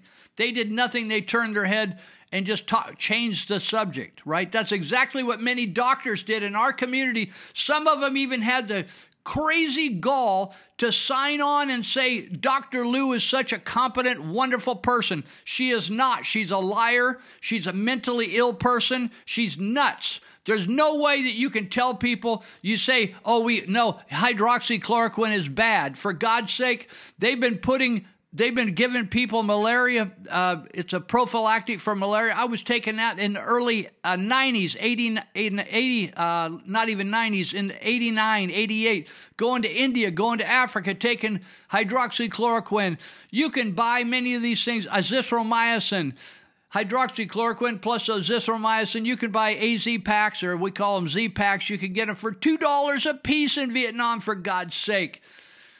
And these people said, oh, no, they, they let Tony Fauci lead the way and they agreed with him. Oh, well, we need to do testing on hydroxychloroquine. We need to do testing on azithromycin. We've been taking azithromycin for sinus attacks for years. And we got to do testing on Z, A, D, C. Are you kidding me? These people are liars. These people wanted you to be sick. They wanted to do this. This was a takedown. It was a setup. It was a fraud. It was perpetrated. It was planned. And it was a takedown Trump in this election. It had nothing to do with the sickness and the ultimate end. Now, listen to me. Those pharmaceutical companies bought into this, and, and as soon as they realized that they were going to fast track these quote unquote vaccines, none of them are vaccines. They're chemical cocktails you're putting in your system. Some of those CEOs got a salary of a billion dollars with a B. Some of them got hundreds of millions of dollars when their stock their stock price went through the ceiling because they realized that the US government and governments all over the world were going to try to jam these needles in every arm twice or three times.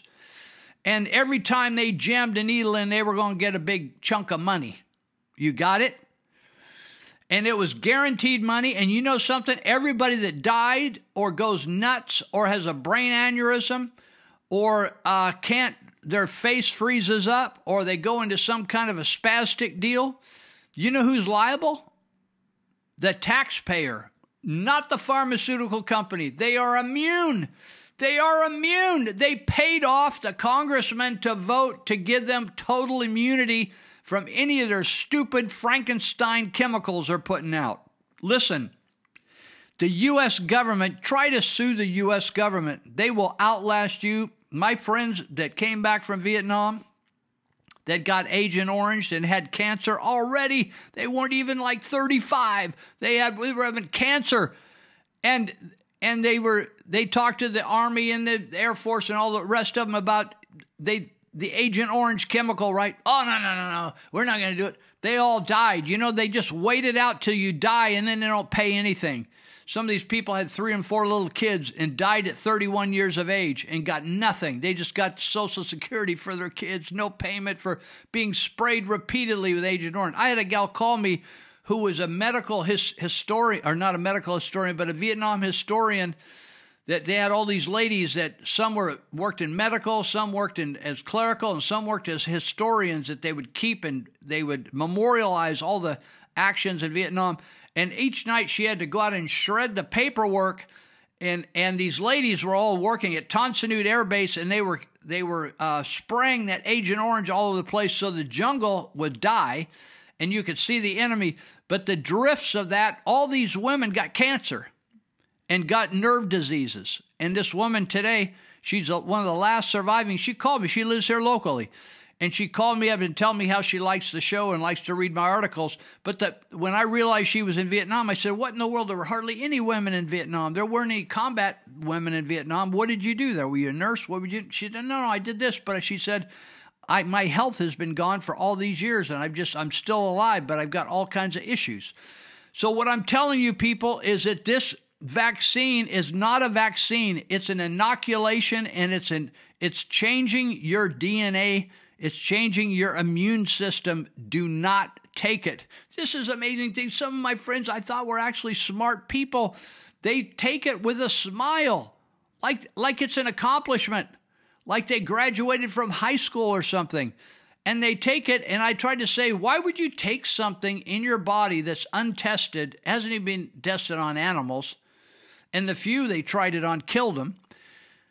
Why would you put something in your body that you're going to recover from 99.8% of the time? Why would you do that? And they just they just smile. They're they're under the spell. Anthony Fauci is a manipulator and a liar and a criminal. We have people we Anthony Fauci has more right to be locked up than most of the people in Yuba and Sutter County Jail, even ones that kill people. When you kill hundreds and thousands of millions of people, you destroy the lives of children for a year. 15, I, we had a 12 year old boy hung himself in Texas. A 15 year old athlete, student athlete, hung herself down here in Lodi, Stockton area. Another boy uh, back in, I can't remember what, what city he's in now, maybe Pennsylvania. He was a, a big football star back there, high school. He began to get depressed in this COVID thing. He he lost everything. couldn't couldn't be involved. He was the editor of the sports editor of the new, student newspaper. He was a uh, 4.70 4.7 uh, grade point. He was going to go to MIT. Had a foot. He had 12, 14 offers. He jumped off a hotel out of a hotel room. Killed himself. Who's going to what, you're just going to walk away? You just, all you medical people that supported this COVID baloney? All you people down there in Sacramento? Gavin Newsom and all your health officials? Oh, we're, we're now in the blue phase. Oh, we're in the purple phase. Oh, we're in the orange phase. All that crap. Just liars, you big liars. You're criminals, right? You call us racist. You call us, you're the big racist. You're perverts. You don't know what you're doing down there. And you try to manipulate and exploit people and kill people and ruin people. Yet you, you, you go out to eat at restaurants and you close everybody else's restaurants. You send your kid to private school. You close all the other kids' schools. What kind of people are you? You're not even, you're not even, any society would kill you. Any society would eliminate you. Are you kidding me? Even primitive societies, you damage children. That's one of the worst crimes there is. Child molestation. Go go to prison after being a child molester, see how it works out for you. It's the worst crime abusing a child, exploiting a child, damaging a child, you know, causing, you know, um, doing mental harm to a child, causing, tell, yelling at them all the time, causing, you know, we have now we put now we put the schools under the C uh, what do they call it? CPS Child Protective Services we make a big deal about, oh, we, we, these people are abusive to their kids. Are you kidding me? What parent are you going to arrest now for child abuse after the government abused these millions of kids in our country for 16 months, jacked them around, make them wear little diapers on their face, make this pretend they got to run around washing their hands, be afraid all the time, sit inside of a plexiglass box at school. That kind of not that's Nazi stuff. That's prison stuff. They, you got a better you got a better deal at Folsom Prison.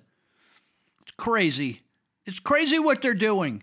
And are you're going to let them get away with it? Are there any heroes out there? Is there anybody that's willing to put their name on the line? Everybody's such a pissant nowadays. No backbone. You're just sissies out there.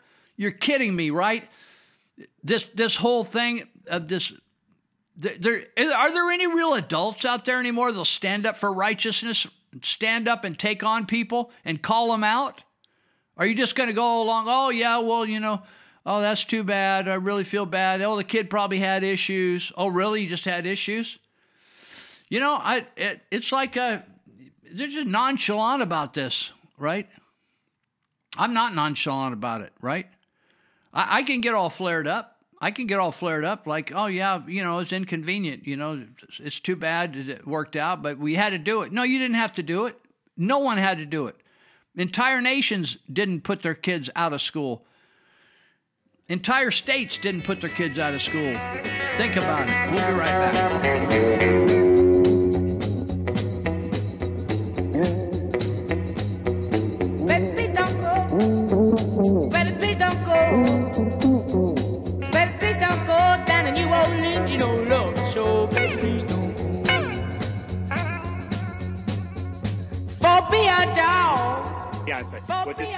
Is doing. This is why we sued them.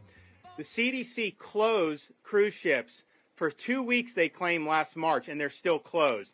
They will issue these fiats. It has no basis in science and certainly no legislative authority for them to be doing this. So they did a conditional sail order in October, and you physically couldn't sail a ship under those conditions. And so we were making no progress. So what we did in Florida, we sued the federal government and we sued CDC to liberate the cruise ships from basically this is just an administrative overreach. But you know, the cruise ships are in a tough spot because the CDC, you know, they may have a role about, you know, enforcing certain things if there's an outbreak or whatever. I don't really know how far that authority extends. I know the authority doesn't extend to mothballing the industry for 15 months, and I know the authority doesn't extend to imposing effectively legislative requirements. And so I think we're going to win the case in district court. There was a mediation attempt. We were basically saying like honestly just let them sail. I you know fine. But the, they're very unreasonable at doj they believe so the kids aren't permitted to be vaccinated under the eua and they're at such little risk most parents are going to decide not to do that because you don't know what the potential problems are going to be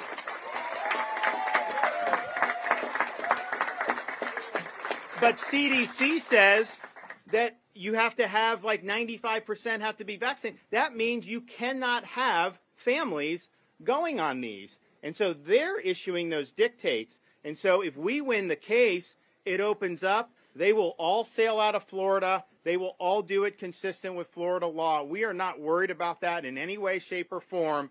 But just understand this bureaucracy needs to be brought to account. You can't have a bureaucracy that's just going out and issuing these rules on the fly. They literally said if you're sunbathing on a cruise ship, you have to wear a mask.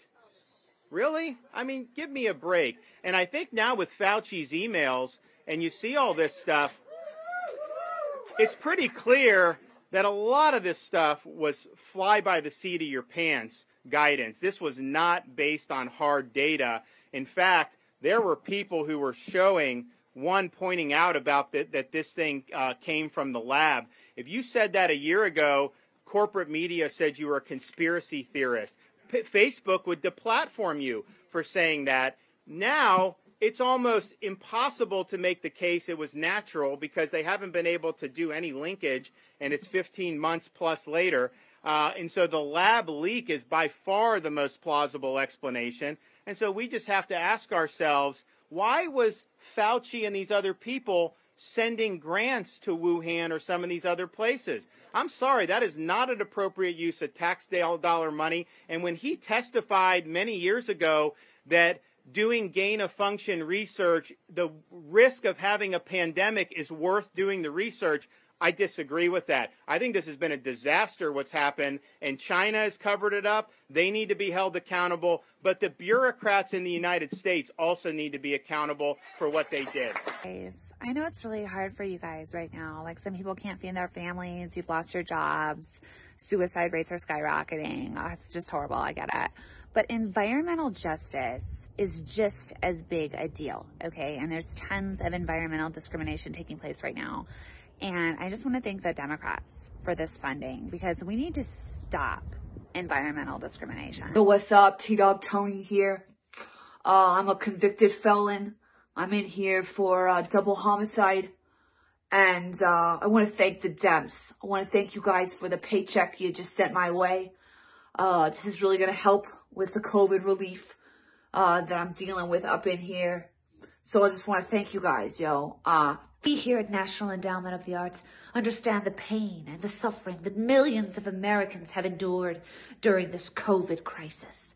And we'd like to thank the Democrats for giving us millions and millions of dollars in this time of crisis. So thank you, Democrats. The National Endowment of the Arts thanks you, and we will put this to good use. My fifth home could use another original Monet. I'm, just, I'm just kidding, but not. But thank you. Thank you. Hey, Democrats. I just, uh, I want to take this opportunity to thank you. I am a human trafficker. I get paid to take people across the border illegally. So I uh, I want to thank you for uh, giving uh, you know money to illegal immigrants because that keeps me and my business thriving. I, I mean, I, it's going to be a good year. So uh, thank you.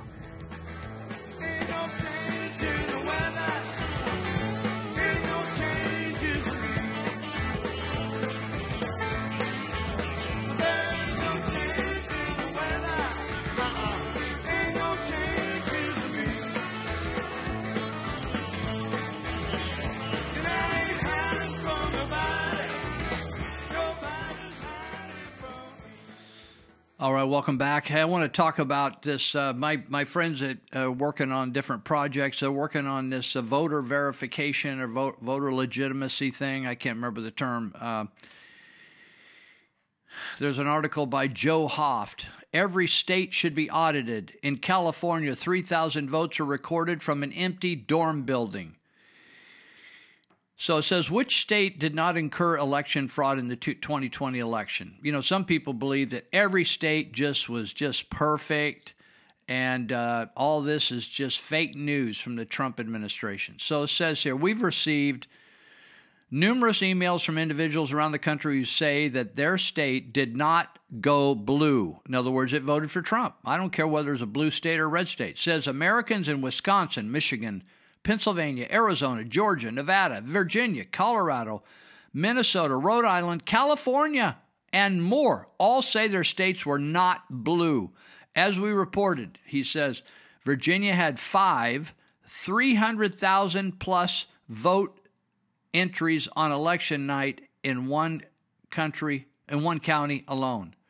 Those are dumps of, of, uh, of huge numbers of uh, votes. The election gang in the state recommended a BS audit to address the issue. Numerous states are like Virginia. Colorado's numbers make no sense. He said, We presented our argument, and the individual who rebutted us claimed to be a good Republican, but we found out his wife worked for Dominion Voting Systems.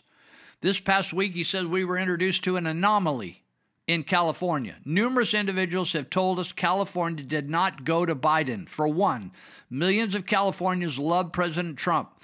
There were rallies all across the state before the election for Trump, but there were no rallies for Biden. The other reason is that Californians hated their evil governor whose actions related to COVID were insane. Approximately 3,000, listen to this, people honestly, this stuff you don't you cannot write off. Approximately 3,000 mail in ballots counted in the November 3 election were supposedly cast by UCSB students. That's University of California, Santa Barbara.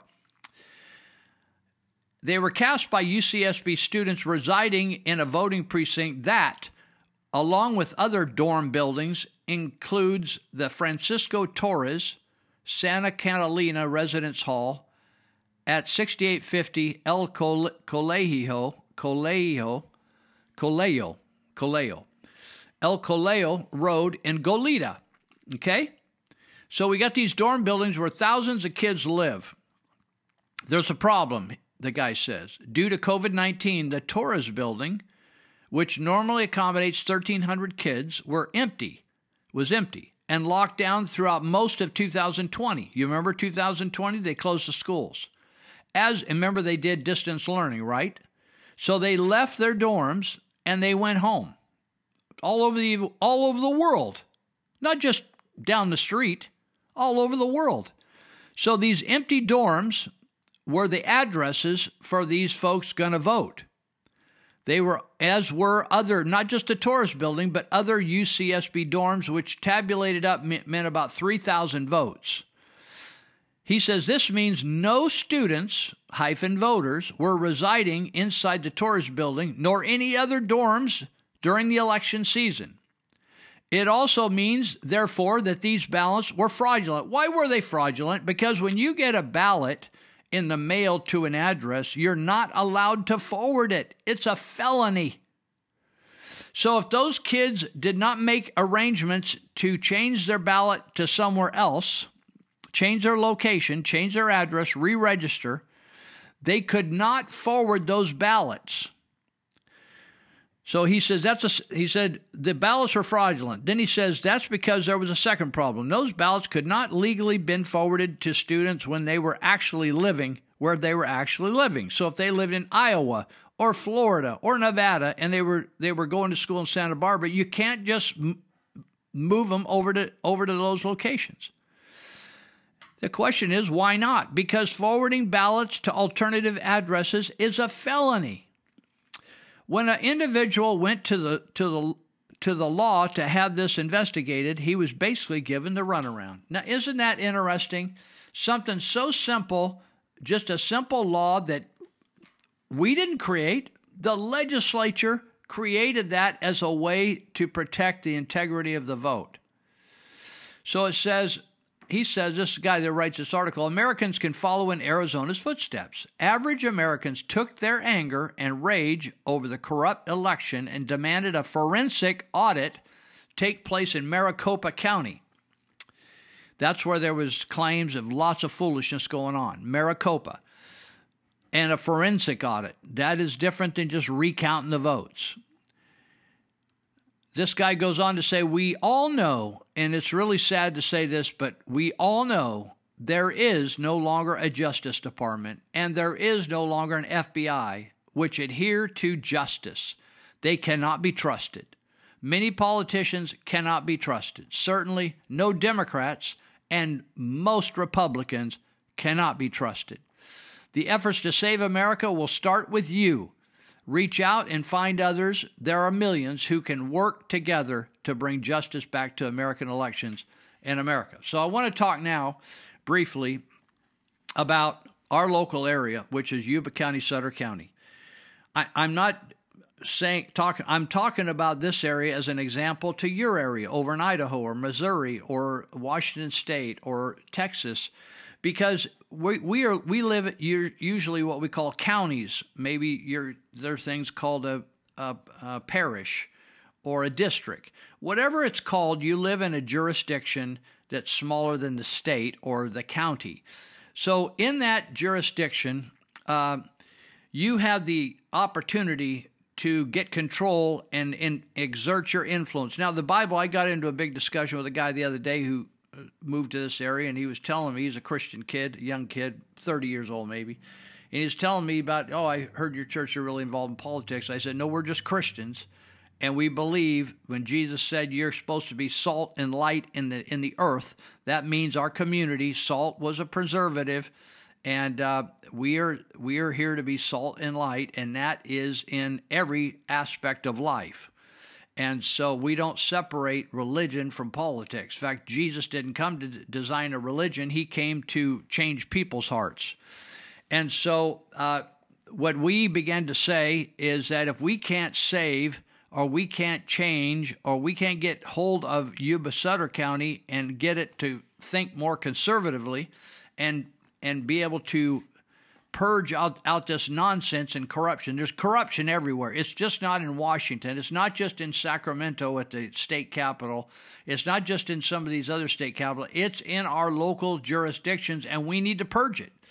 And we need to get control of our own uh, county and city governments and our our, our planning commissions, um, our our central committees. So what happened at the local central committees? We've got two very weak central committees that are Republican central committees, Sutter and Yuba. Yuba, what happened is James Gallagher's office, assemblyman, and Senator Nielsen's office, he's a uh, senator for the state of California, and Doug LaMalfa, who doesn't even represent Yuba Sutter anymore, they got together and they took over the central committees to control them. And people just quit and went home. And so for years, there's a family called the Heter family, H E T E R. And Steve Heter works for Senator Nielsen, and they basically ran the, the Republican Central Committee in Yuba County in the ground. They actually did illegal stuff, they mismanaged the finances, uh, they didn't operate it according to the bylaws. And uh, so when some some uh, there's been kind of a renewal or revival among many conservative people, and they thought, hey, we need to find candidates. We have people that tried to call the Heters to try to get support from the Central Committee for their candidacy, and no one ever called them back. In other words, the committee was in name only. The one in Sutter County is a is is just a uh, it's just a it it's a nothing. It's a nothing burger in Sutter County. They aren't headed anywhere. It's just a rhino operation. It's a rhino breeding operation. And so uh, we need to change it up here in California. I do not want to be Democrat light. I don't want to be Republican that's considered Democrat L I T E light.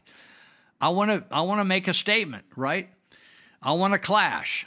And so um, so we had a number of women. I don't know whether there's any men. I didn't attend the meetings, but they went out and they sat in on one of these meetings, and the Heters were uncomfortable because they knew they were uh, up to no good.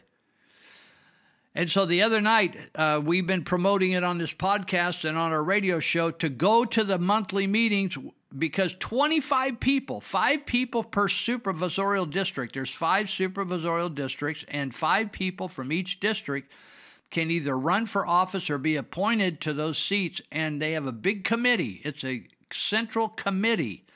So this is these are working committees. They're just not prestige spots.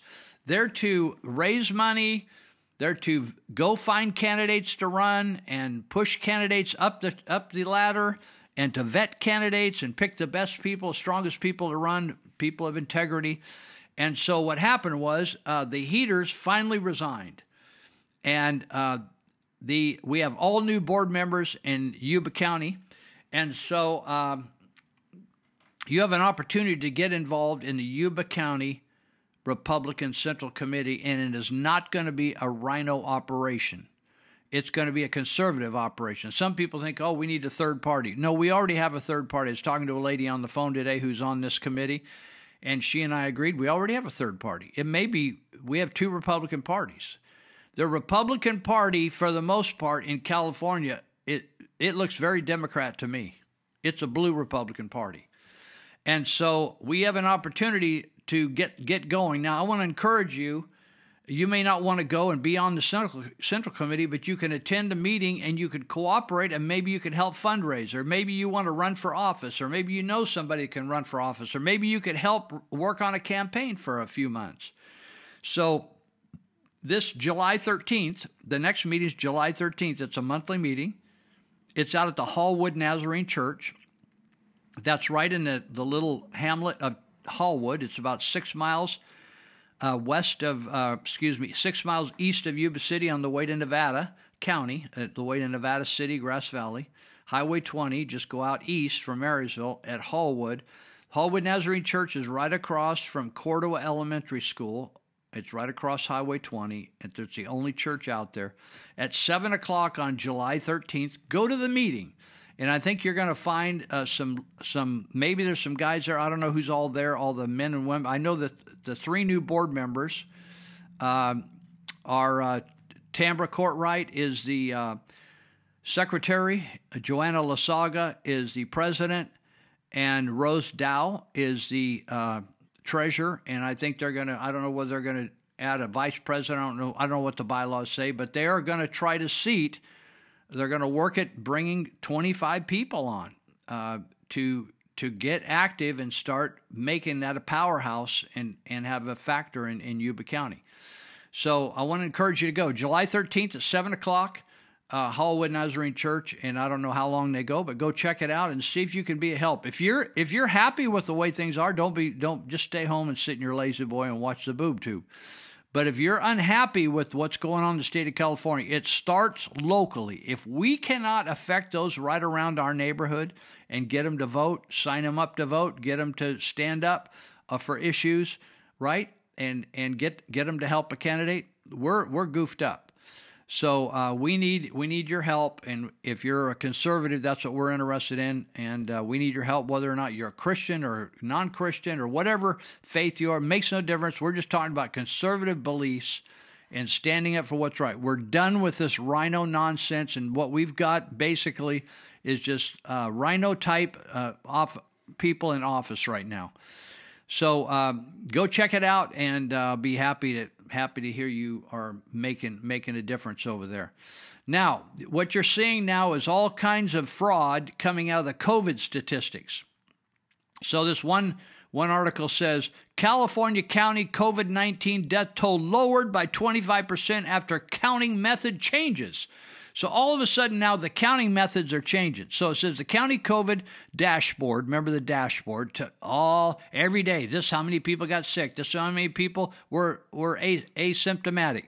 The dashboard following an update on Ju- June 4, just a couple days ago, to reflect the total number of COVID deaths using the state death reporting definition shows 1223 deaths were caused by Chinese Communist Party virus, 411 fewer 411 fewer, 411 fewer than what it was previously reported. So before they just scared the hell out of you, keeping keeping you thinking I'm going to die, my kid's going to die, my my husband's going to die, my grandpa's going to die, my grandmother's going to die, all the people are going to all the old people I can't go visit granny, right? They just scared the hell out of you. That was the goal. They wanted to get you so desperate, so afraid that you would take anything they jammed in your arm to get your life back. So you don't, you, so you can get on an airplane, so you could drive out of town, so you could go and go in someplace and eat, so you could go, you get your kid in the little league game again, play basketball again, get your kid back to school. They wanted to get you so desperate, so frustrated, so that they they said, please just inoculate me, just you know, spray my house, fumigate my house I'll take the pill. I'll do whatever you tell me. Just give me my life back, please.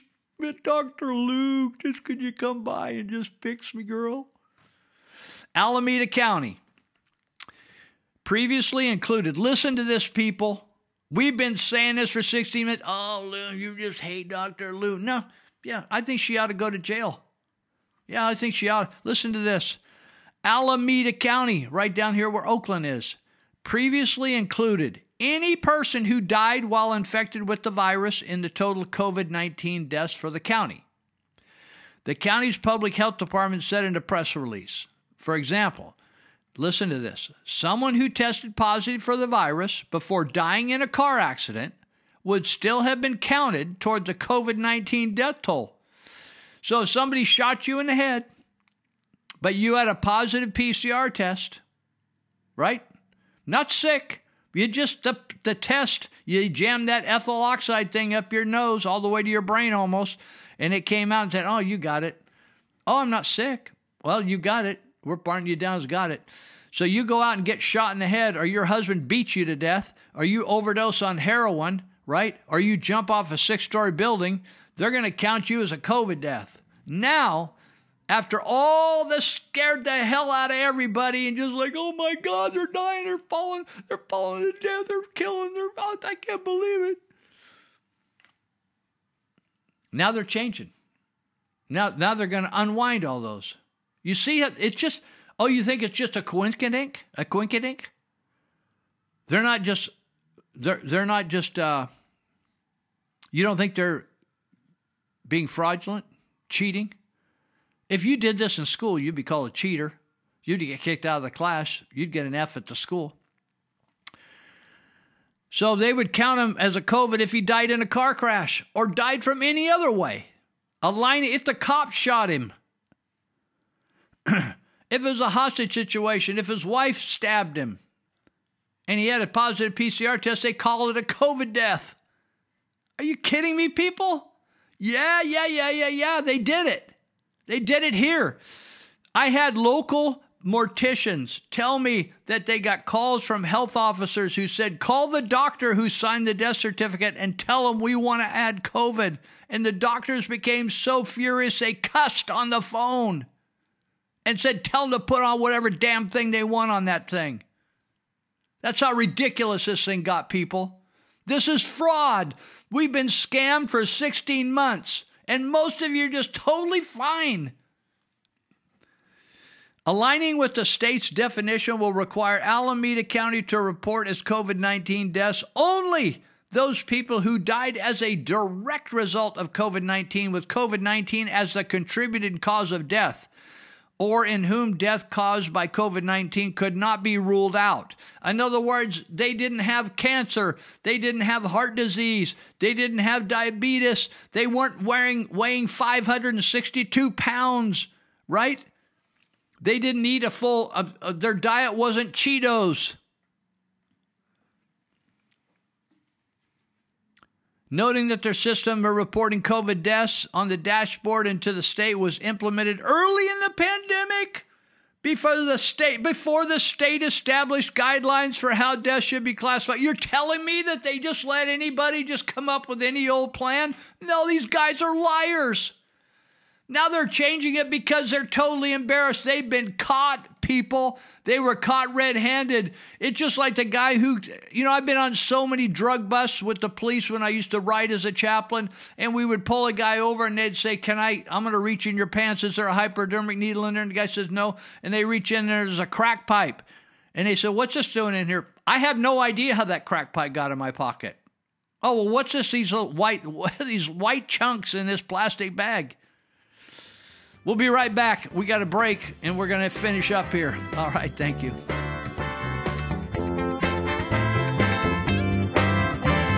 People all over the world,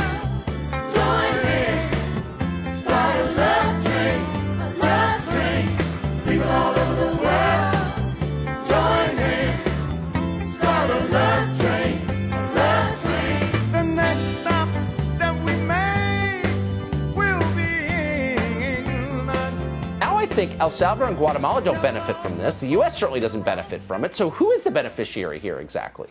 Yeah, absolutely. The politicians that want to get them in so that they can Yeah. change the demographics and get votes. And actually, you brought up something that's very important. I actually interviewed about a month and a half ago an illegal immigrant, uh, actually on a path to citizenship now, thanks to marriage. Uh, and they were very honest with me, and they said that during this journey, and they particularly came from Guatemala, that it was more harrowing to go through Mexico because the Mexico police kept trying to stop right. the, the flow of illegal immigration. And once you get to America, it's essentially a finish line uh, because it's so organized and it's so systemic. So even though this individual entered in through California, uh, as soon as you get into America, an SUV is waiting. She told me it took her to a, a location, a house, basically a safe house, and then a bunch of Americans come and transport the illegal immigrants to various states. So I just want to say this. She entered in through California, and then 150 of them were broken up into three states. Those three states were Texas, Tennessee, and Virginia. She went to Virginia, and her friends went to, to Texas. Uh, her friends went to Texas and to Tennessee.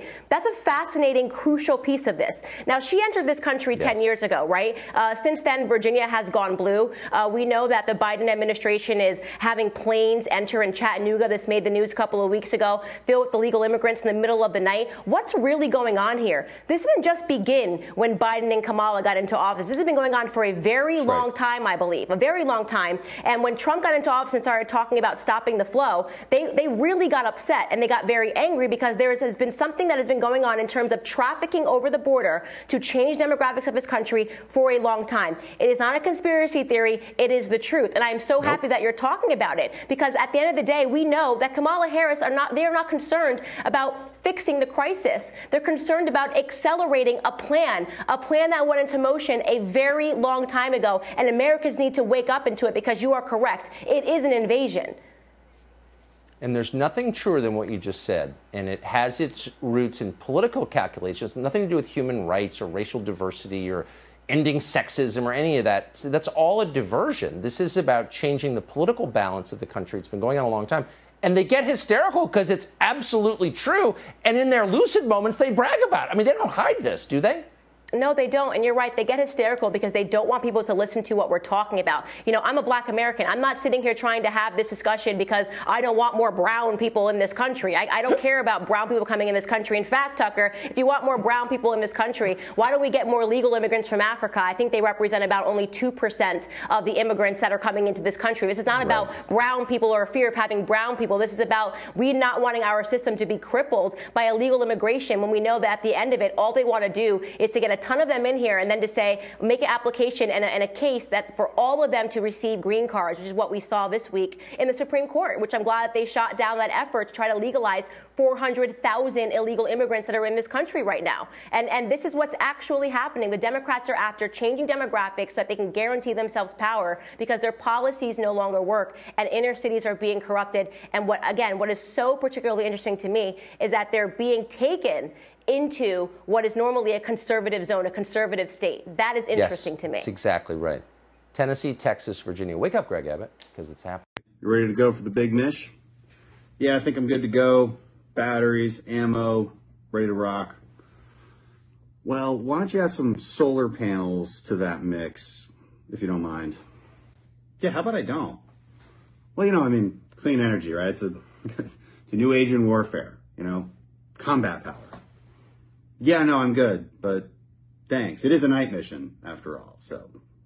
And look, you want to put solar panels on top of a truck or something, fine. But this is the military. We're going to use gas and we're going to use batteries because that's what's actually reliable. Can we stop with the woke nonsense? Let's see if it gets any better. Any Marine today, Okay, I'll ask Marine. would she rather carry 20 pounds of Very batteries inclusive. Or a rolled up solar panel? And I am positive she will tell you a solar panel, You're positive? and so would he. Oh, so would he? oh, okay. We don't carry 20 pounds of batteries in the field anymore. That's like decades old technology. Here's the second thing the reason we carry batteries is because we need to power our gear at all times, including, by the way, at night. We're not to have some like yoga mat of solar panels added to our already heavy pack just to make you feel good about green energy. Who wrote this for you? Electrical engineers who will soon help convert solar and wind energy into power, convert solar and wind energy into combat power. Well, okay, we're going to convert solar and wind energy into combat power. The United States Navy is powered by nuclear energy. Our aircraft carriers, our submarines, they have nuclear reactors on board. Zero carbon emissions, by the way. Imagine if we had just a little rock and we put it in some kind of reactor, made it heat up a lot, and then it provided carbon free energy for like 25 years. Who wrote this speech for you?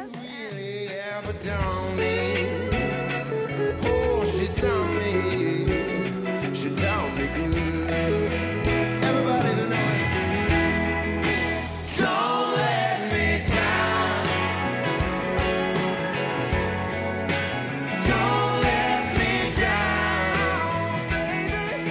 right, well, this is our last segment. I've been having a great time here tonight, and uh, it's been late. But I've been nursing a cup of coffee. It's so good. Coffee's so good tonight. Made it myself. Unbelievable. I, I just want to keep banging away, people. I, I am not going to let this go. I am not going to let this go. We've been lied to. Uh, we've been cheated. This guy says, I do not know of a bigger story in the world right now than ivermectin, said a New York best New York Times best-selling author. Just Google this. I do not know of a bigger story in the world right now than ivermectin. Google, you read the whole. I don't have time to do the whole story, but let me just read this to you. says, why are journalists not covering the fact of ivermectin? It's something that you can buy at the feed store. It, you don't even need a prescription. It's a it's a uh, a deworming type medicine for animals, but it will stop COVID.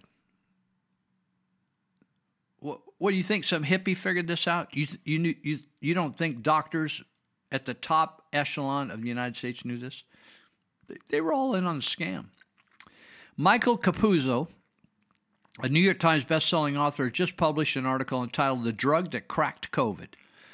The 15 page article chronicles the gargantuan struggle between waged, being waged by frontline doctors, in other words, doctors in the trenches taking care of patients on all continents, to get ivermectin approved as a COVID 19 treatment, as well as the tireless efforts by reporters, media outlets, and social media companies to thwart them.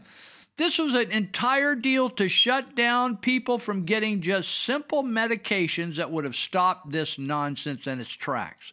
The, you know why that didn't happen? Because they did not want to stop this nonsense in its tracks. They wanted to scare people to death so bad that they will begin inoculating people every six months or so for the rest of your life until you drop dead.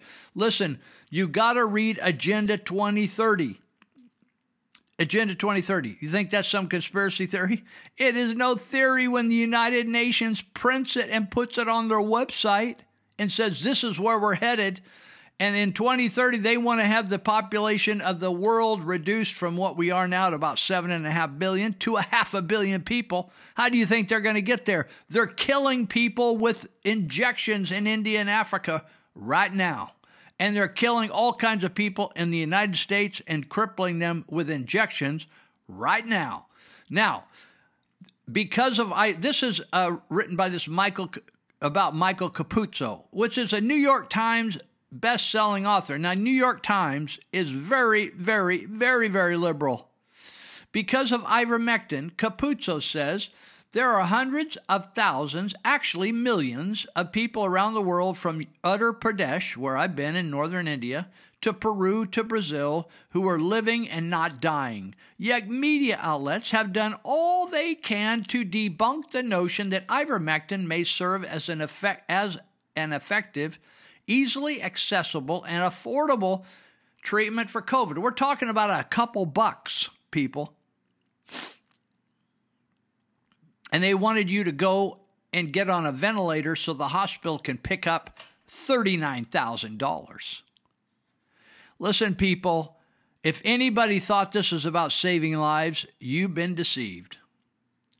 My friend used to say a, he was a methamphetamine addict, did many stints in prison. He used to say we would steal each other's drugs and then we would pretend like we would help our friend who we just stole his drugs and then we would help him look for them all night. That's exactly that's being punked, people. This guy goes on and says they have parroted the argument laid out by health regulators around the world that there just isn't enough evidence to support ivermectin. And they did the same thing with hydroxychloroquine. Do you know as soon as Biden got elected, magically, it was a miracle from God. It's like Jesus turned the water into wine at the wedding at Cana hydrochloroquine, hydroxychloroquine, all of a sudden be, became the miracle drug to stop COVID. When when uh, when President Trump suggested, they laughed and scorned, and they they ground their teeth and screamed, and they freaked out.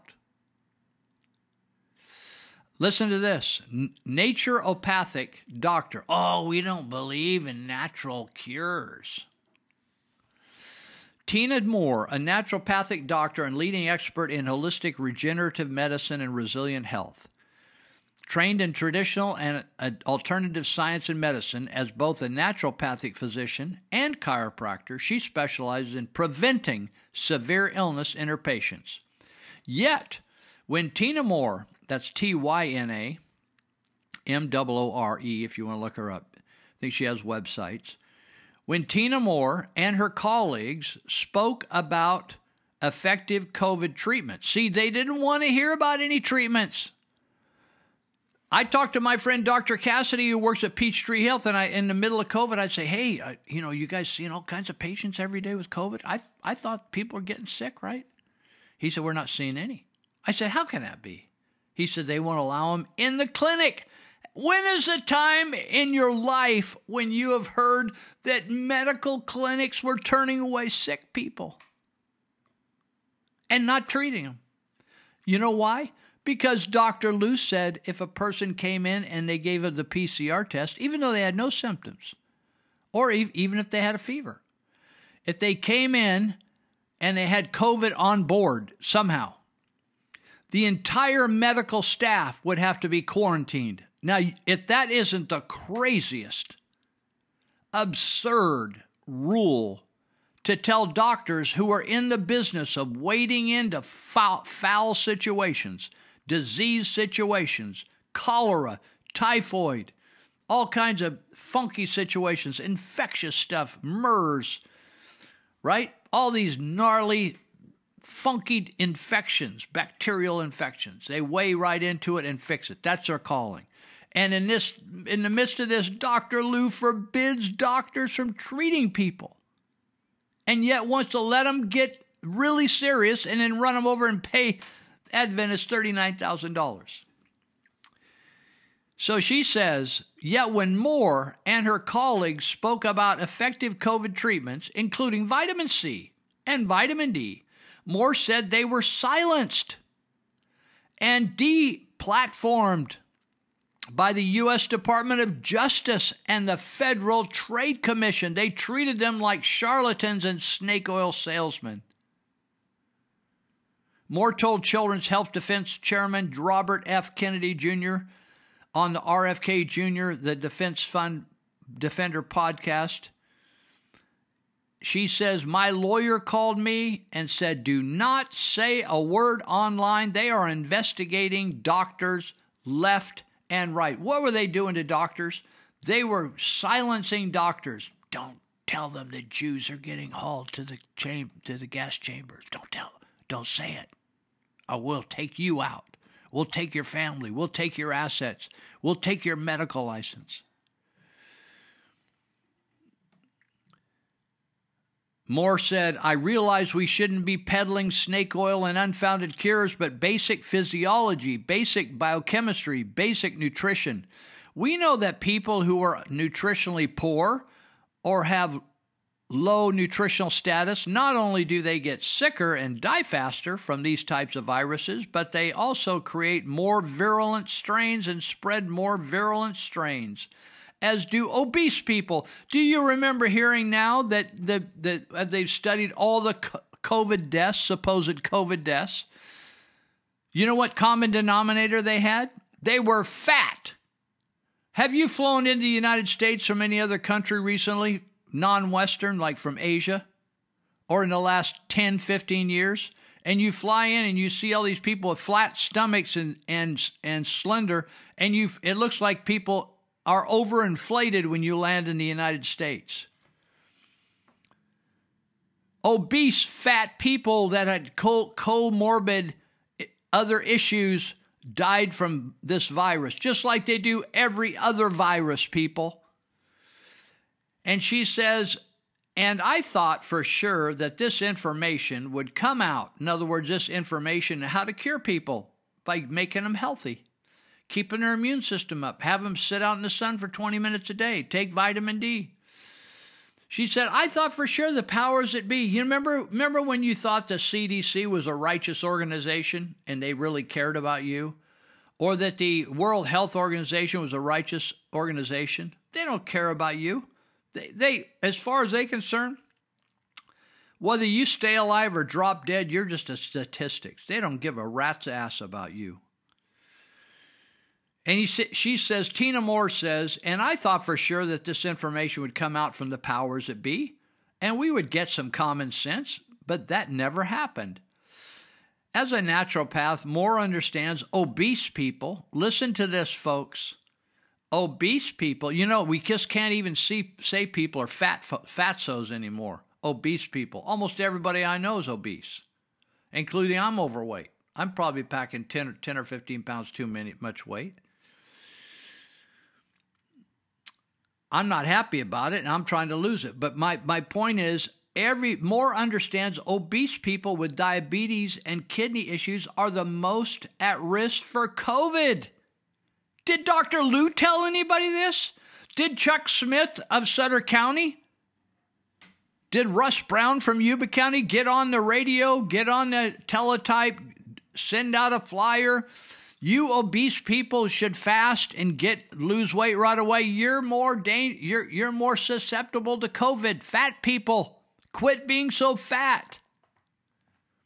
She was confident the media and health officers would say, This is how you can empower yourself and help yourself be more resilient. What do you think? We call this woman a health officer. Tell me what she does to milk, make us healthy in Yuba County. Is she telling us to quit smoking? Is she telling us to quit screwing with people when we have syphilis? Is she tracking down our syphilis partners out there? Is she telling us to quit screwing with AIDS? No, she's not. She's monkeying around with PCR tests and monkeying around uh, hiding out like she's a all she she's a celebrity minus the paparazzi. That's all she's minusing is the paparazzi from making her a full blown celebrity. For what? She can't act.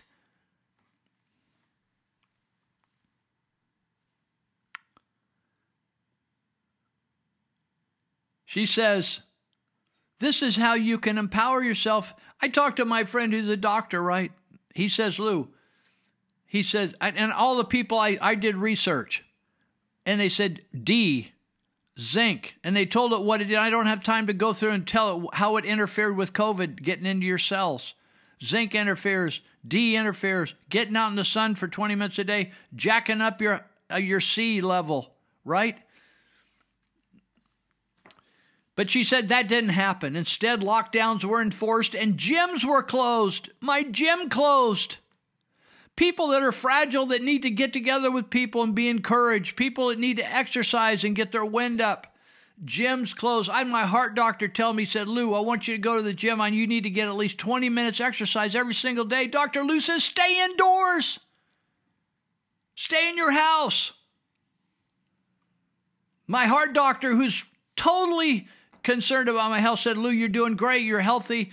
I want you to get go to the gym every day. Keep going to the gym, right? They closed all the gyms for God's sake. Taking exercise out of the picture according to naturopath, naturopath Tyna Moore. Lockdowns were enforced. She says, when you put a mammal, I want you to memorize this, people, if you think that Dr. Luu is here for your health. One thing, if you want to call her a Yuba County official, call her a Yuba County official. She has nothing to do with health. Zero to do with health. She has everything to do with illness, to promote illness. When you put any mammal, listen to this. This is a very highly educated people. This is a person that's a chiropractor plus a doctor, naturopath doctor. When you put any mammal in isolation, the immune system plummets. Look up plummet, please. P L U M M E T S. Plummets. Chuck Smith, your immune system plummets if you lock yourself in your bedroom. Russ Brown, your immune system plummets. Go tell your Dr. Luu that. Will you tell her that your immune system plummets and we're concerned about people with screwy immune systems? My friends that don't have an immune system because they've been radiated to death because of cancer were afraid their immune system couldn't handle COVID. Your immune system plummets, according to Tyna Moore, when you're locked in isolation and their inflammation increases. Every doctor knows that if you're full of inflammation, it's the root cause of poor outcomes with this virus. When you're full of inflammation, I'm not talking about a scratch on your arm, I'm talking in your system, in your system, if your system's inflamed. It's called a cytokine storm.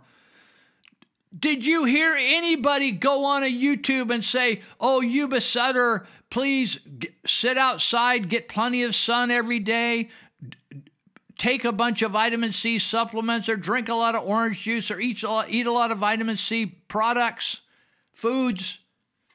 Eat take a D supplement, please take zinc. Please take some ivermectin. Please take hydro, hydroxy, keep hydroxychloroquine on hand with uh, with Z-Paks. No, they didn't do anything to prevent anything to to you'd think you know they give all these i just got an instruction in the mail this i think today or yesterday and it told me how i needed to clear out around my house. I needed to water everything because it's fire season. I need to do this and i why did they do that for covid? All they did what they what they do? Wear a mask. Stand on the x's.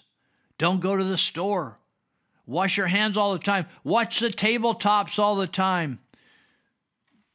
It's nonsense, people. Not one thing. Everything they told us was wrong. It's like somebody's selling you heroin and they know it's got fentanyl in it. That's exactly what the government did. They they they prepared us for death and they are preparing us for death with these crazy inoculations. And all these pharmaceutical companies are all bought into the government. It isn't a government and then the pharmaceutical, it's all one. They own each other. They are incestuous. The medical profession has been sold out. It's now political medical. The people that stood up, very bright doctors that risked their lives, stood up and gave people hydroxychloroquine, and people got healed. They fired them. One of the top doctors at John Muir in John Muir Emergency Room in the Trauma Center in Walnut Creek was fired because he made some comments outside of his job that kids could go back to school. Dare how dare him say they could go back to school? We're trying to perpetuate this crisis.